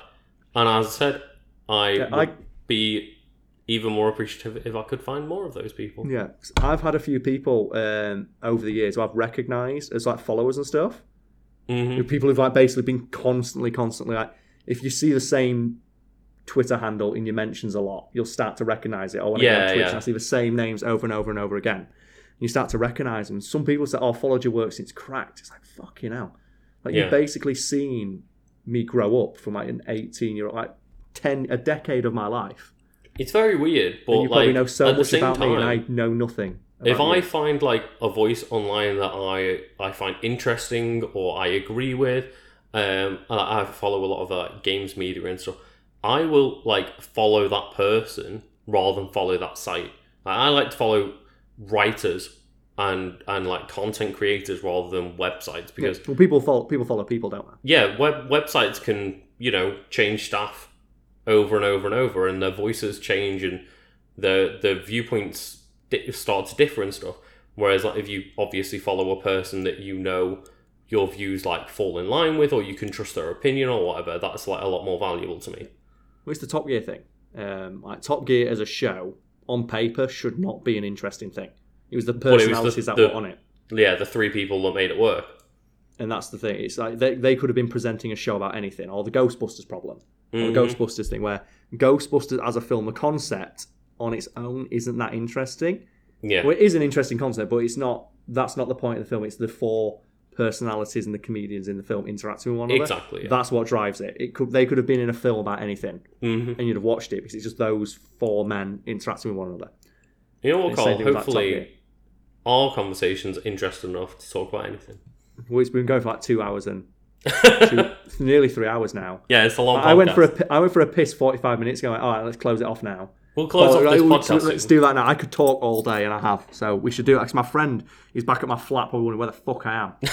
I said I'll be back in an hour. This is three hours later. so thank you everybody for listening. Yeah, thank you very much. I hope the sound quality has been a bit better, and thank you for sticking with just my inane ramblings and the highs and the lows of what we talk about. But that's, it's been it's all- interesting, but It's all fun, much. innit? It is.